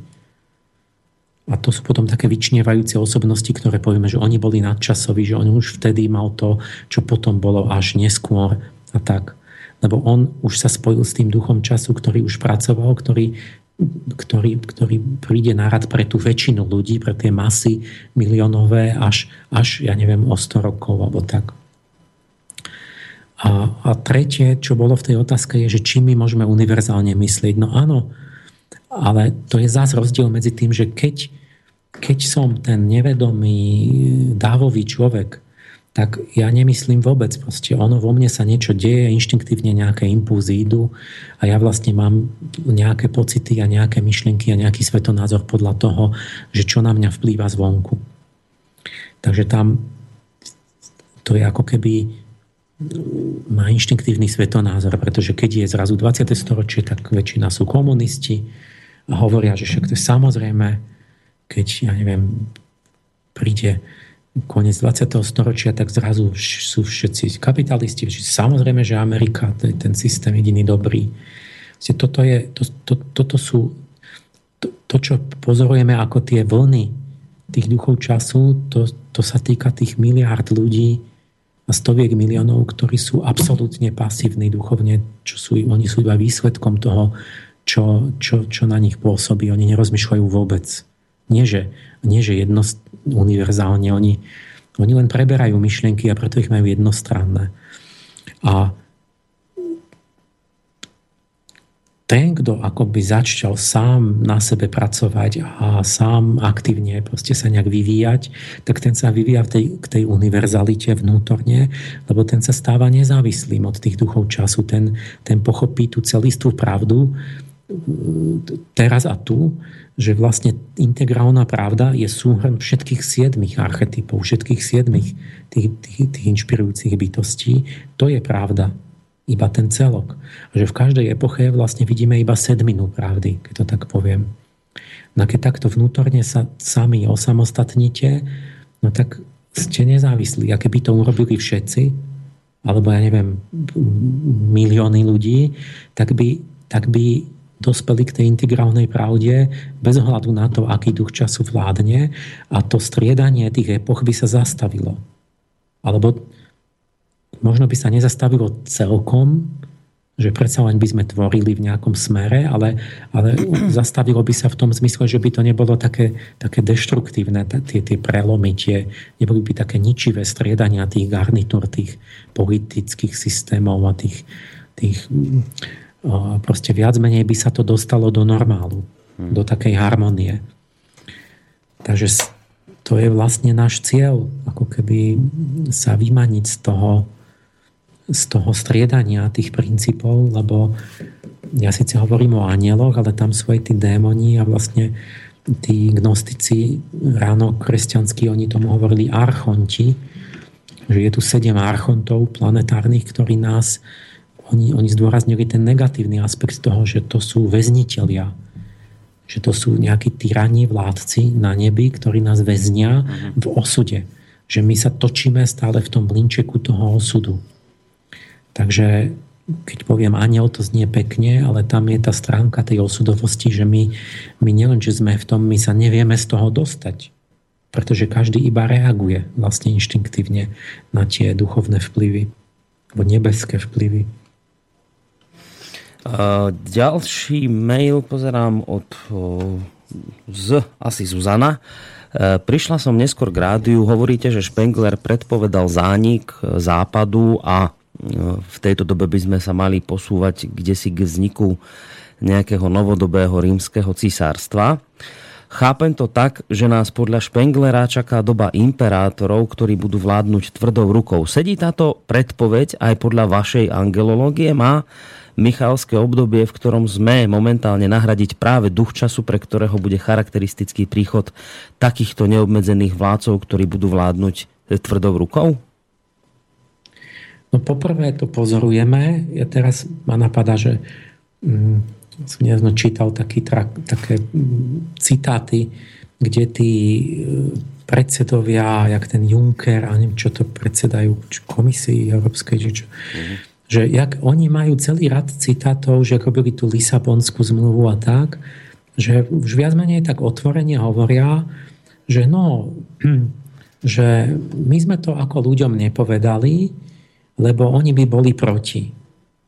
A v súčasnosti akože obyvateľstvo Európy by, by keby sa o tom hlasovalo, tak by, by znemožnili prijať určité veci, ktorých, ktorým sa musíme všetci podriadiť. Čiže oni vlastne začínajú otvorene hovoriť, že vlastne v Bruseli je imperiálna vláda a že vlastne keď my vlastne nechceme prijať to, čo oni naplánovali, takže vtedy nám nedajú hlasovať, lebo my sme nerozumní a že my by sme prekazili vlastne to prijatie tých, ako napríklad tej Lisabonskej dohody a tak. Čiže oni, oni postupne sa prestávajú tajiť s tým, že vlastne oni nám budú vládnuť proti našej vôli a že nám už vládnu. Lebo že sú určité veci potrebné a že my vlastne to nechceme pochopiť. Čiže tieto veci sa dejú. Podľa angelológie to je presne, lebo hovorím, že Špenglerová tá, ten popis tých epoch sa zhoduje s angelológiou presne, a, ale s tými malými duchmi času, nie s veľkými. S tými, čo sa vracajú po 500 rokoch. Čiže je iná vec, že teraz je veľké Michalské obdobie, to je jedna vec, ale druhá vec je, že sa polke tohto storočia nášho sa vracia aniel Saturna Orifiel, ktorý vždy prináša ten absolutizmus impéria, Cezárov a tak ďalej. Takže Spengler nevie o tom, že, že o tom Orifielovi, ale presne predpoveda správne na základe toho rytmu, mm-hmm. ktorý pozoroval, ale my vieme, že je to Orifiel a že to že to není len tým, že končí naša civilizácia. Čiže de facto ja na základe angelológie predpovedám viac. Nielen to, že bude na západe nejaký Cezar, alebo taký systém skosnatelý, kontrolný, ale že to je duch času. Pre Špenglera je to len záver tej našej civilizácie faustovskej, ale mm. pre mňa je to duch času, čiže to bude, by sa to malo tá moja predpoveď sa líši o to, že je celosvetová vlastne. Na tom by sme mohli aj potom poznať, že, že nie, že Špengler a ja máme trochu inú podobu. Predpovedáme to isté, ale, ale, ale, ale miest akoby geograficky to hraničujeme inak. Mm. Uh, ďalší mail, otázka od Jozefa. Chcel by som sa spýtať vášho hostia, či existuje podľa neho nejaké ideálne usporiadanie spoločnosti, politicko-ekonomický systém pre našu západnú civilizáciu. To je jedna otázka. Či teda si vieš predstaviť nejaký ideálny systém usporiadania spoločnosti? A druhá otázka tiež by ma zaujímalo, aký má názor na systém parlamentnej demokracie. Ja aj toto, toto myslím, že my sme o tom Nemali sme o tom relácie. Určite. To je, to je celá relácia takto, že, že jak by som ten systém aj, aj ma nejaký kolega z toho, z inej relácie tu vo vysielači mám na túto tému volal debatovať. To som zabudol, jak sa volá. O, no, no niečo som o tom hovoril, len to nie je také jednoduché, to jednou vetou, že tak aj ako si tá moja teória pravdy je integrálna, podobne ako u Sorokina, tak, že, tak, tak aj moja politická teória je integrálna. Čiže ja to myslím tak, jak Polybios. Že on povedal, že, že ideálna je kombinácia všetkých tých systémov, monarchie, aristokracie a demokracie. A že a Rímania sa pokusili uskutočniť, aby boli všetky tri prvky organicky sklbené. Že mal zastúpenie aj ľud, ale mala aj šlachta, aristokracia a bol tam aj konzul, ktorý predstavoval de facto kráľa, ale všetci navzájom mali iba akoby sklbený, že každý mal svoju rolu. A to najviac odpovedá pravde, preto ja vlastne, ja vlastne už roky otvorene hovorím o tom, že ja som za organické sklbenie, jak ten Polybios, aristokracie s demokraciou.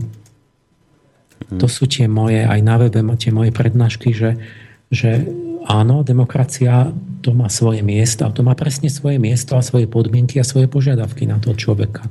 A kto ich splňa a to, tak nech, nech má tie demokratické práva a to má svoj dôležitý význam. Ale zároveň je pravda, že musí byť, že, že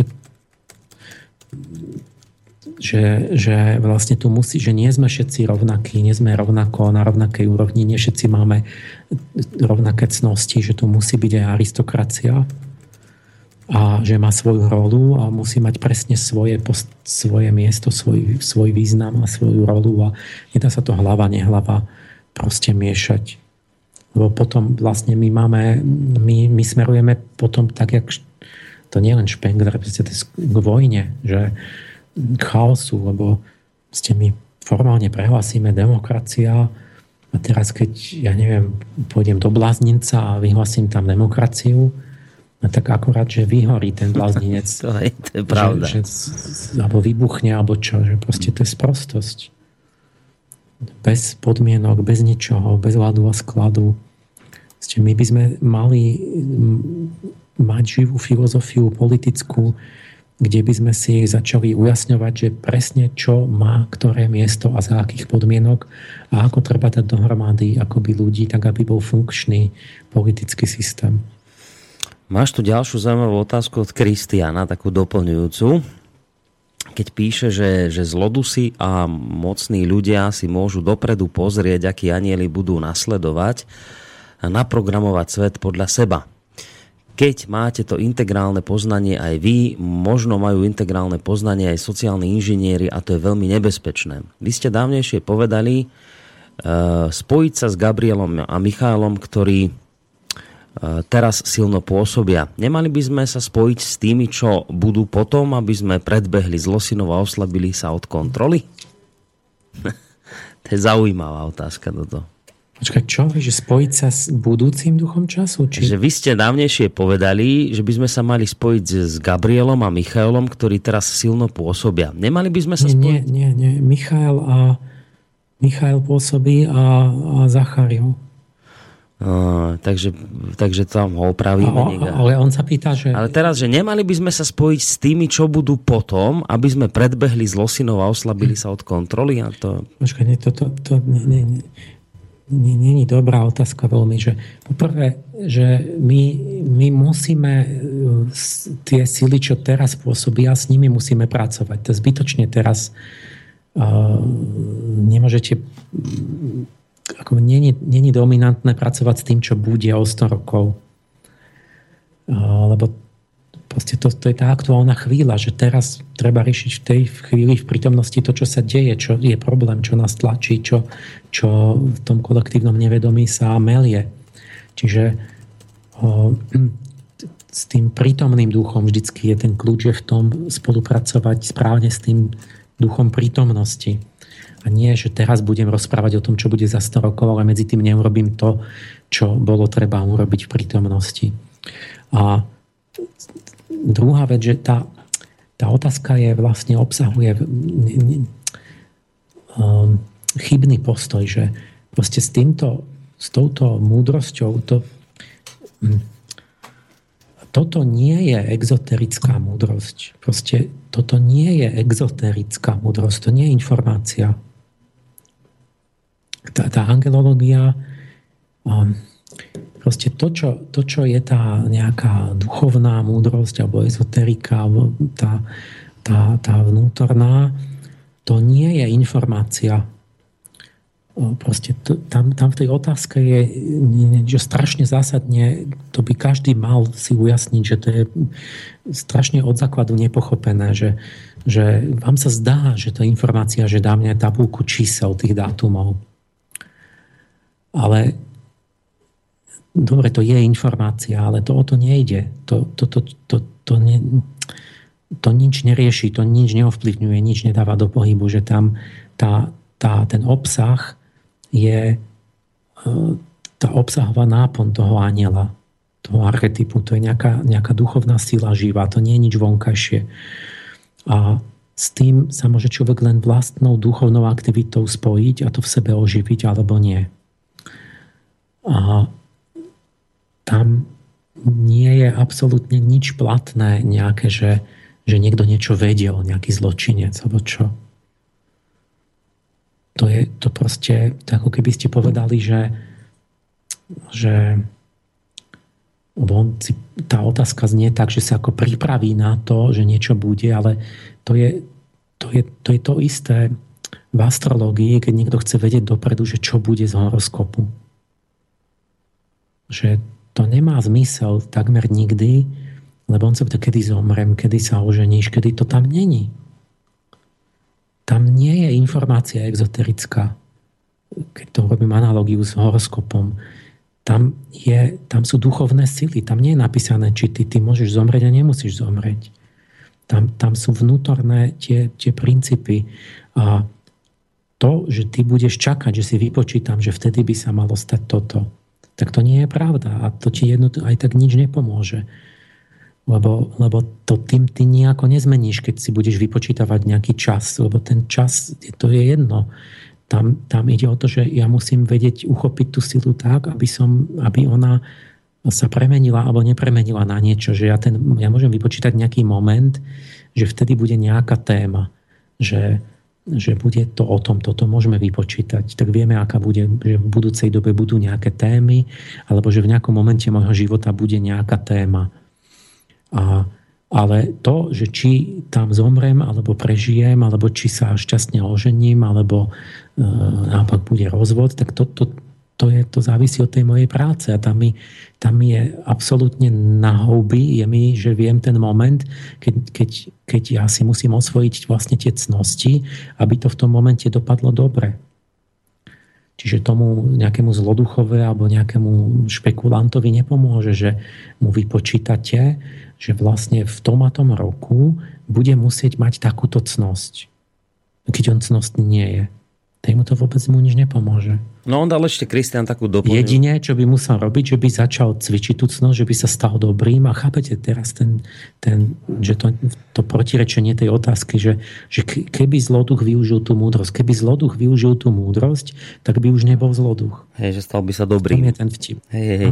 No, to bola vlastne tá doplňujúca otázka Kristiana, ktorú ešte napísala, ja ju prečítam, že či nie je integrálne poznanie nebezpečné, lebo že Kristian sa to obáva toho, že by z toho mohlo vzniknúť nebezpečné nebezpečné náboženstvo, v ktorom budeme vedieť pôsobenie duchov dopredu a vznikne teda takéto nebezpečné náboženstvo, či sa nebojíš toho, že by angelológiu mohli takýmto spôsobom zneužiť zlé sily. No. No, tak, nie, to som práve odpovedal, práve, hej, že vlastne to, to no. sa de facto zneužiť nedá v, v skutočnosti v podstate.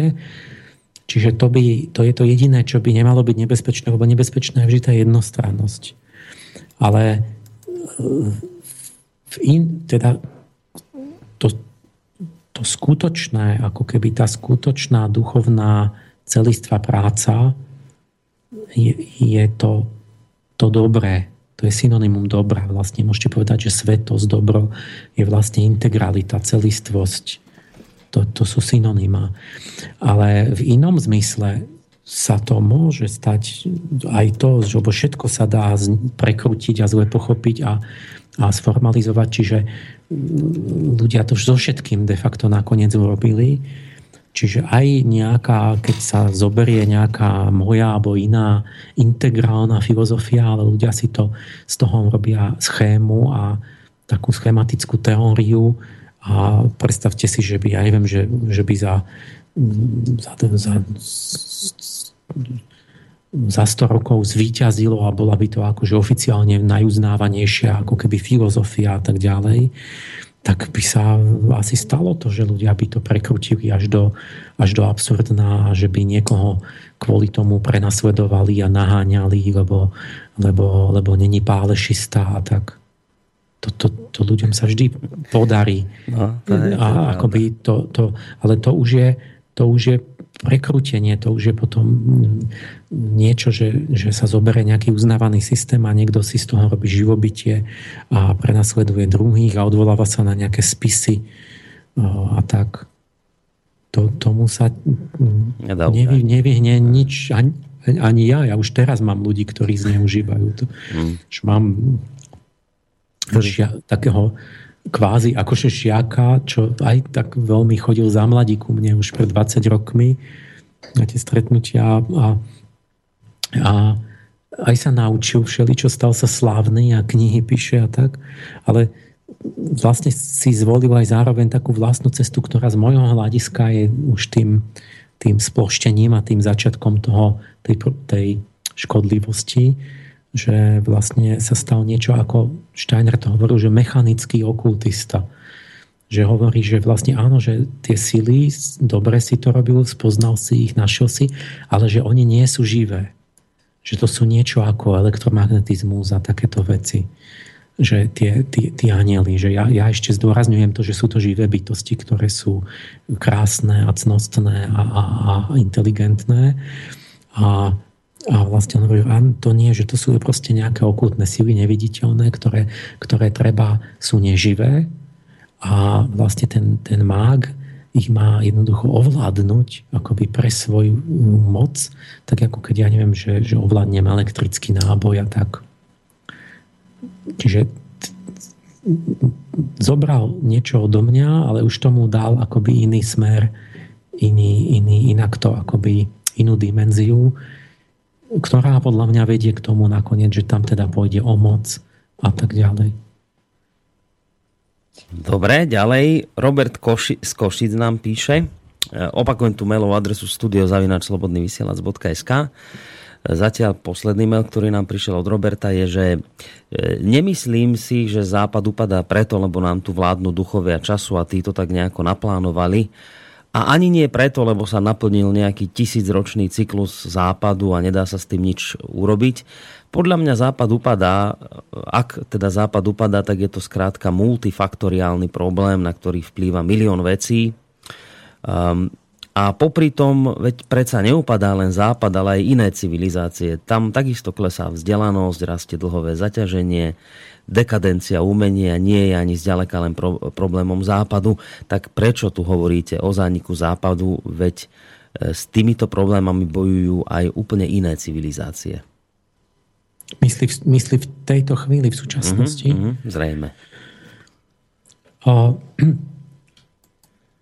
No samozrejme, že z, z, z, uh, to, je, to, je, to je aj správne, to je ten taký normálny vlastne názor, že áno, je tu, všetko je multifaktoriálne, vo všetkom sa podiela strašne veľa faktorov. Je to ten normálny, najzdravší, ten prvý prístup, že proste normálne hľadáme, jak tí historici, že proste čo, čo robíme zle, čo sa zmenilo, prečo sa tak vyvíja. Um, môžeme veriť aj, že to nemu, že, že proste ja teda určite sa máme správať, treba sa správať tak, že teda nie je nejak fatalisticky, že teraz musí to nejak, lebo to my nevieme vypočítať tak presne. Proste treba sa snažiť, aby nebol ten úpadok. O, to je v poriadku, že tam je mnoho a neznámych a, a súčasne faktorov. Ja toto vôbec ne, nemám ani v úmysle vylúčovať, ale vlastne ten poslucháč ako keby hovorí, že chce vylúčiť tie faktory, ten špenglerovský alebo ten angelologický, ako keby vedel, že neexistujú. Ale on nevie, že neexistujú. To je proste, to si vymyslel to, to ne, ne, nemá to žiadne dôvody. A oni nejaké tie dôvody na to sú, pretože vlastne vidíme, že sú tu nejaké rytmy, sú tu nejaké veci, ktoré, ktoré nevieme, či presne to je tak, jak Špenkler povedal, ale niečo približne také tu je že by je, existuje niečo ako zostarnutie civilizácií a také skamenenie, kde sa nevie dostať ďalej tá civilizácia už. Že musí prísť nejaká úplne nová krv alebo nový národ a že ako keby už ich boli, ako keby boli nejak uväznení už v tej starej sláve alebo čo. Čiže ten nejaký špenglerovský v tom multifaktoriálnom taký faktor tam nejaký je. A on sa ho snažil nejako vystihnúť tie rytmy moje angelologické, vieme, máme dokázané, že tam sú, okrem iného. Možno sú len jeden z mnohých faktorov. Otázka, ako veľmi dôležitý, to ja z tej štatistike môžem odhadovať, že tam koeficient determinácie mi dáva, že koľko percent asi vplýva ten rytmický faktor na ten zostup a pád kultúry, že je to nejaké percentá že je to vidieť, že to tam je, ale teda možno je to, ja neviem, 10% a 90% sú úplne iné faktory. Čiže stále my máme 90% eh, iných možností, eh, že není to tak, že teda teraz je, neviem, na zostupe nejaký cyklus, tak teraz už bude iba to.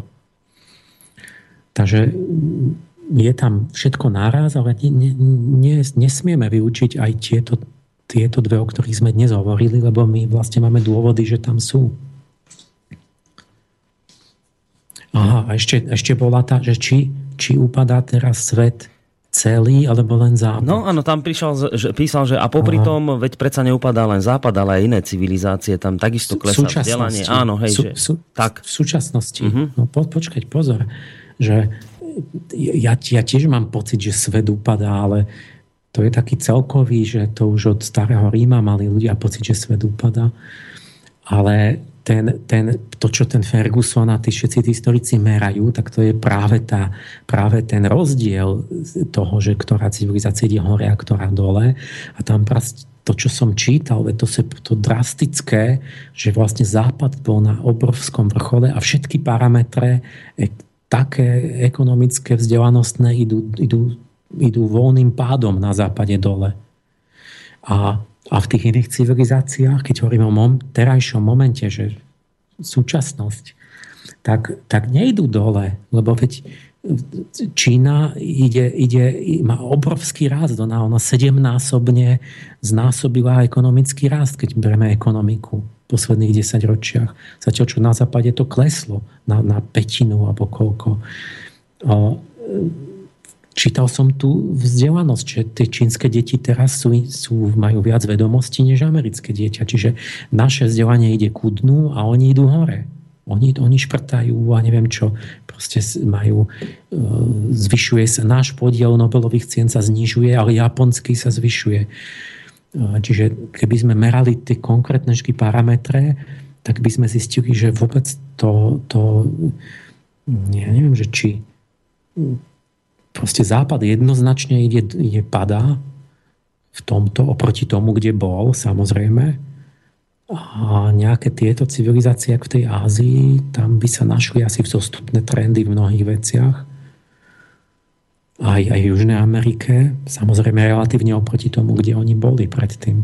Takže to vôbec není to isté. Proste tie, tie šipky nesmerujú rovnako u týchto jednotlivých civilizácií v súčasnosti. A ešte tu máme od Janky dve otázky, ktoré sú v jednom maili. E, píše, neviem, či ste túto otázku už riešili, ale ak platí Špenglerovo učenie, potom sa tu prísne vzaté 8 civilizácií točí v neustálom kolotočí v a zániku a z tohto kolotoča nie je úniku pre ne? Takto to vnímal Špengler? Nie, nie, že točí neustále. Oni sú iba jediný krát, jediný, jediný raz. To je ako keď vy žijete raz a konec. Čiže bola len jediná apolínska kultúra, jediná faustovská e, a tak ďalej, jediná magická. Nie, že točí, už nikdy to je koniec. No a teraz keď ty... Nejaká iné, že nie je len 8, on, on 8 vymenoval, ale možno pred Egyptom boli podľa neho určite nejaké, ktoré nepoznáme a po nás budú nejaké ďalšie, ktoré ešte netušíme. A mm. takže, ale každá z nich bude absolútne jedinečná nová. Čiže to nie, nie je tak, že nie, by sa že... nejako točili v jednom bubne? Nie, nie on, on ne, ne, nepozná renesancie, veď tam je mnoho vecí, ktoré sa dajú kritizovať a ktoré kritizovali na Špenglerovi. No, to bude súvisieť aj s tou druhou otázkou. Že čo on sa nepozná renesancie, on nepozná návraty. No. Že veľa vecí sa dá povedať, že naozaj aj že nesedí v tých tabulkách niečo, že to tam musel to tam nejako dotlačiť, aby mu to sedelo. Uh, že tam je ten fatalizmus, mu vyčítali, že to, že to sa to je nevyhnutelné všetko. Mm. Tak on to tak formuluje, že, že to tak vyzerá. Zdôrazňuje tie odlišnosti, že všetko je absolútne, že ako keby neboli spoločné, tie ten spoločný menovateľ. Aj to, že či sa dá všetko monogeneticky z jedného princípu odvodiť. No, no ja, to všetko sú správne kritiky, len ja to berem tak, že ja som ja to berem tak, že, že, že Špengler proste si vybral ten aspekt a ten rozpracovával, že, že jeho zaujímal ten jeden princíp a, a, a, a že ja to berem, že je samozrejme, že sú tam tie ostatné faktory. No to sa ešte... Že to... by som predsa, nebudem Špenglera interpretovať tak, ako keby to malo byť výlučné. Ej. Iba to, čo on hovorí, lebo to by musel byť podľa mňa idiot. No. A, a, takže ja to berem tak, že on vystihol nejaký jeden aspekt z mnohých, mnohých tých utvárajúcich aspektov dejín, ktorý je veľmi zaujímavý.